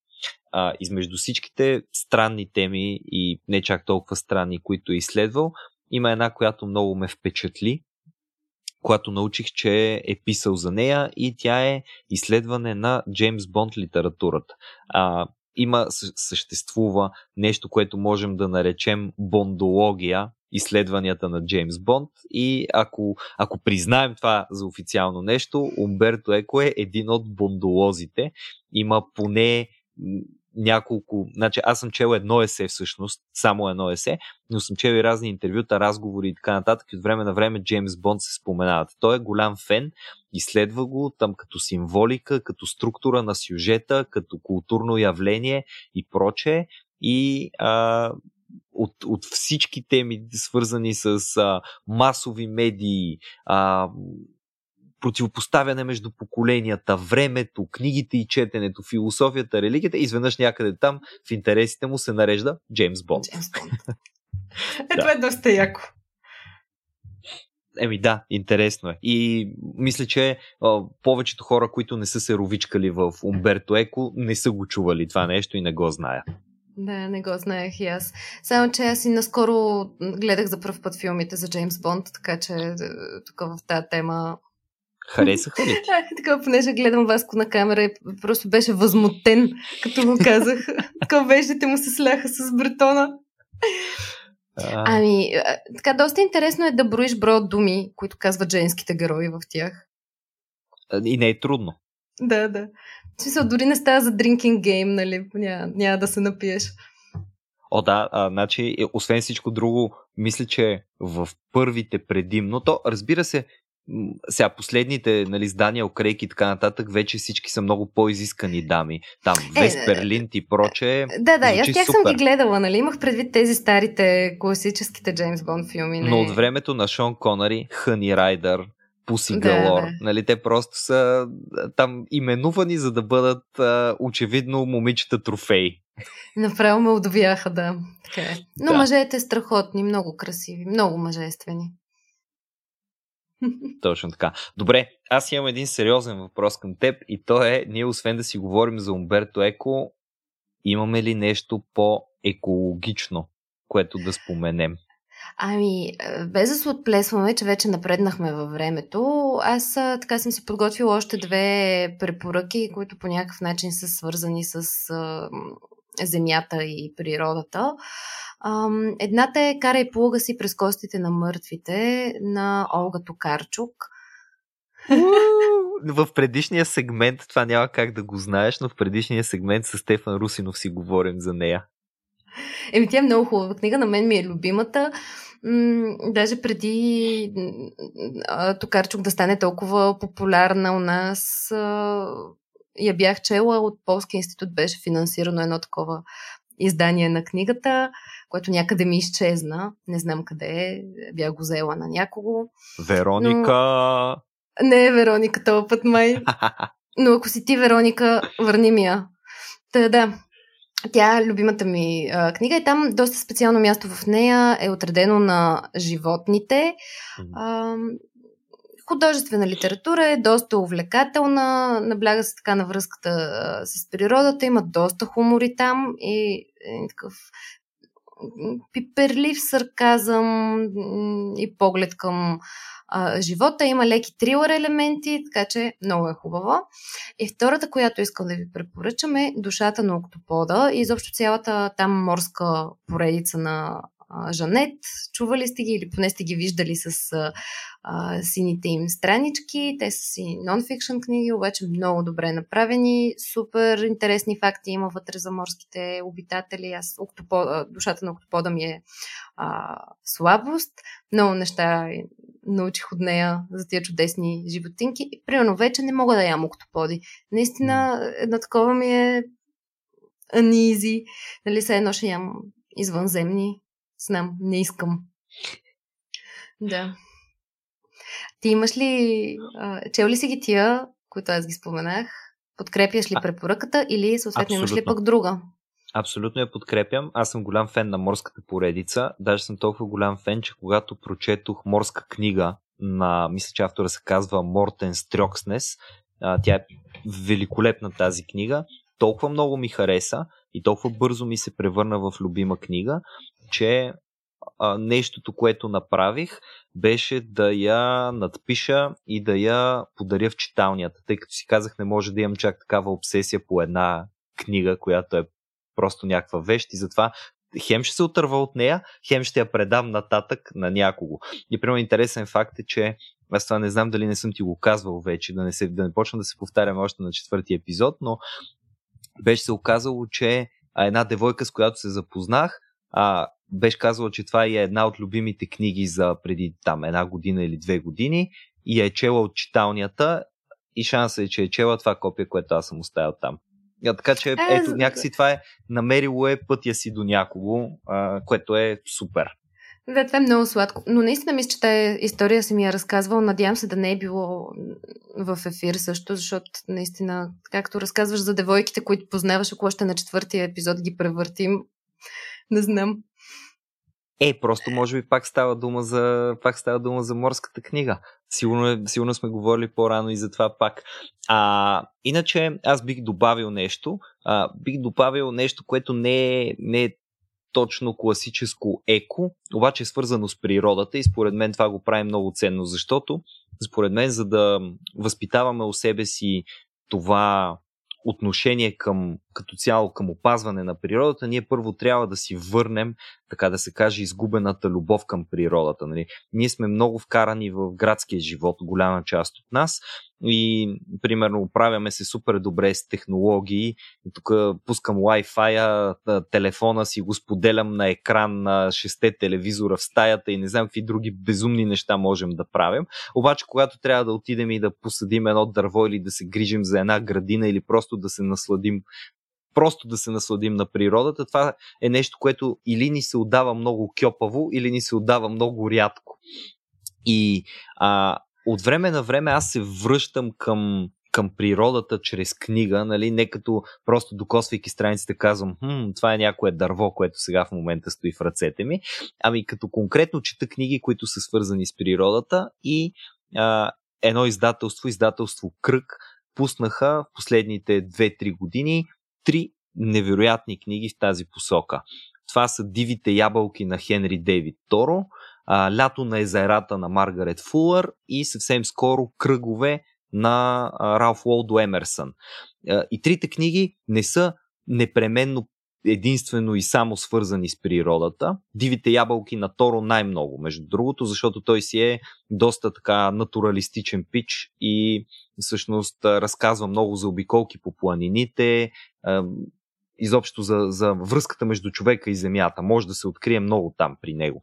А, Маргарет Фулър пък а, това лято на езерата е един пътепис обиколка, но той е също както е описан, ако не се лъжа на корицата на самата книга, защото тогава ми направи впечатление като природопис или нещо подобно. Тоест, тя пътувайки не описва просто някакви случки и нещо подобно, ми ние много добиваме представа за самата природа, която я заобикаля и то по един начин, който е много вдъхновен. Между другото, 19 век абсолютно за мен е века на любовта към природата. Някакси, mm. като че ли, колкото са успели да се извисят, може би защото и религията вече пред науката се намира в едно, ако не равнопоставено, то дори може би леко по-низко положение, започва да губи или е изгубила вече сериозно позициите си и съответно всичките пък тези естествени природни науки ни връщат обратно към природата и към могъществото на природата, така единствено си го обяснявам.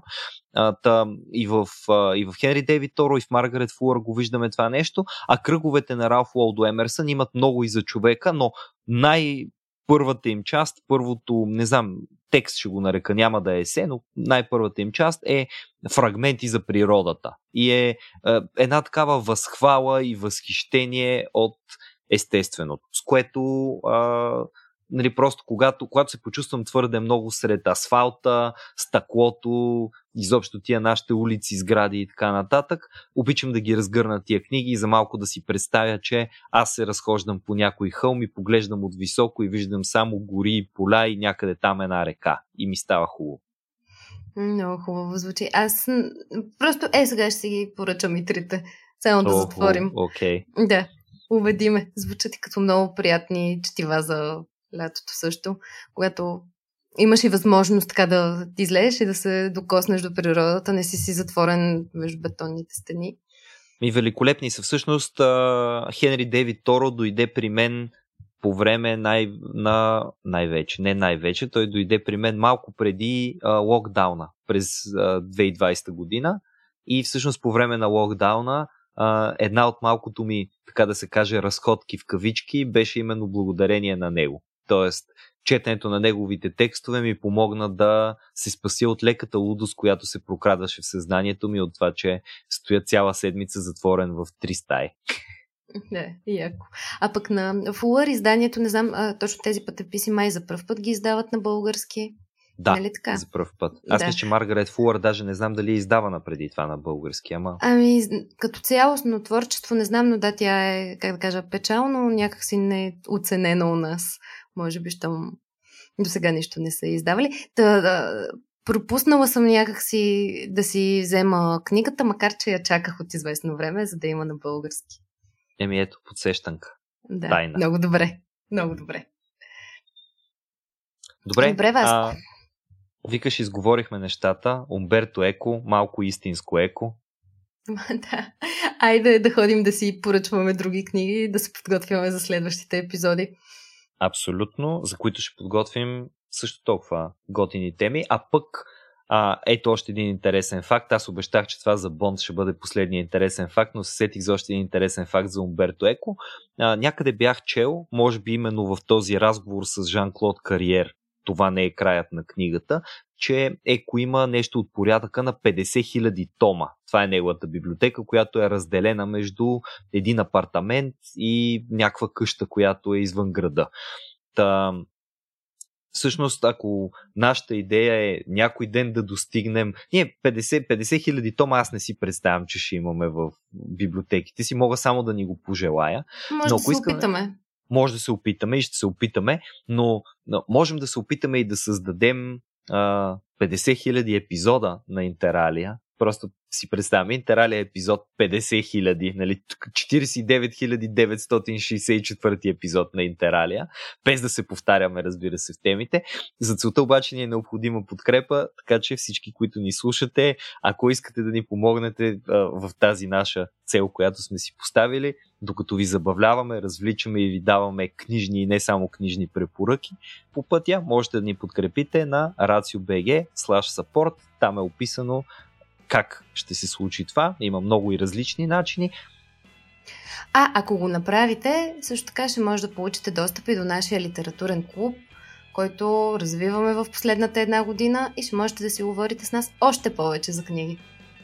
А, така, примерно последния път си говорихме за любимите ни военни книги и колко 15 човека може би успяха да споделят, защото то времето в един момент свърши не всички успяха да, да кажат всичко, но успяха да споделят любимите си заглавия, които са свързани с войната.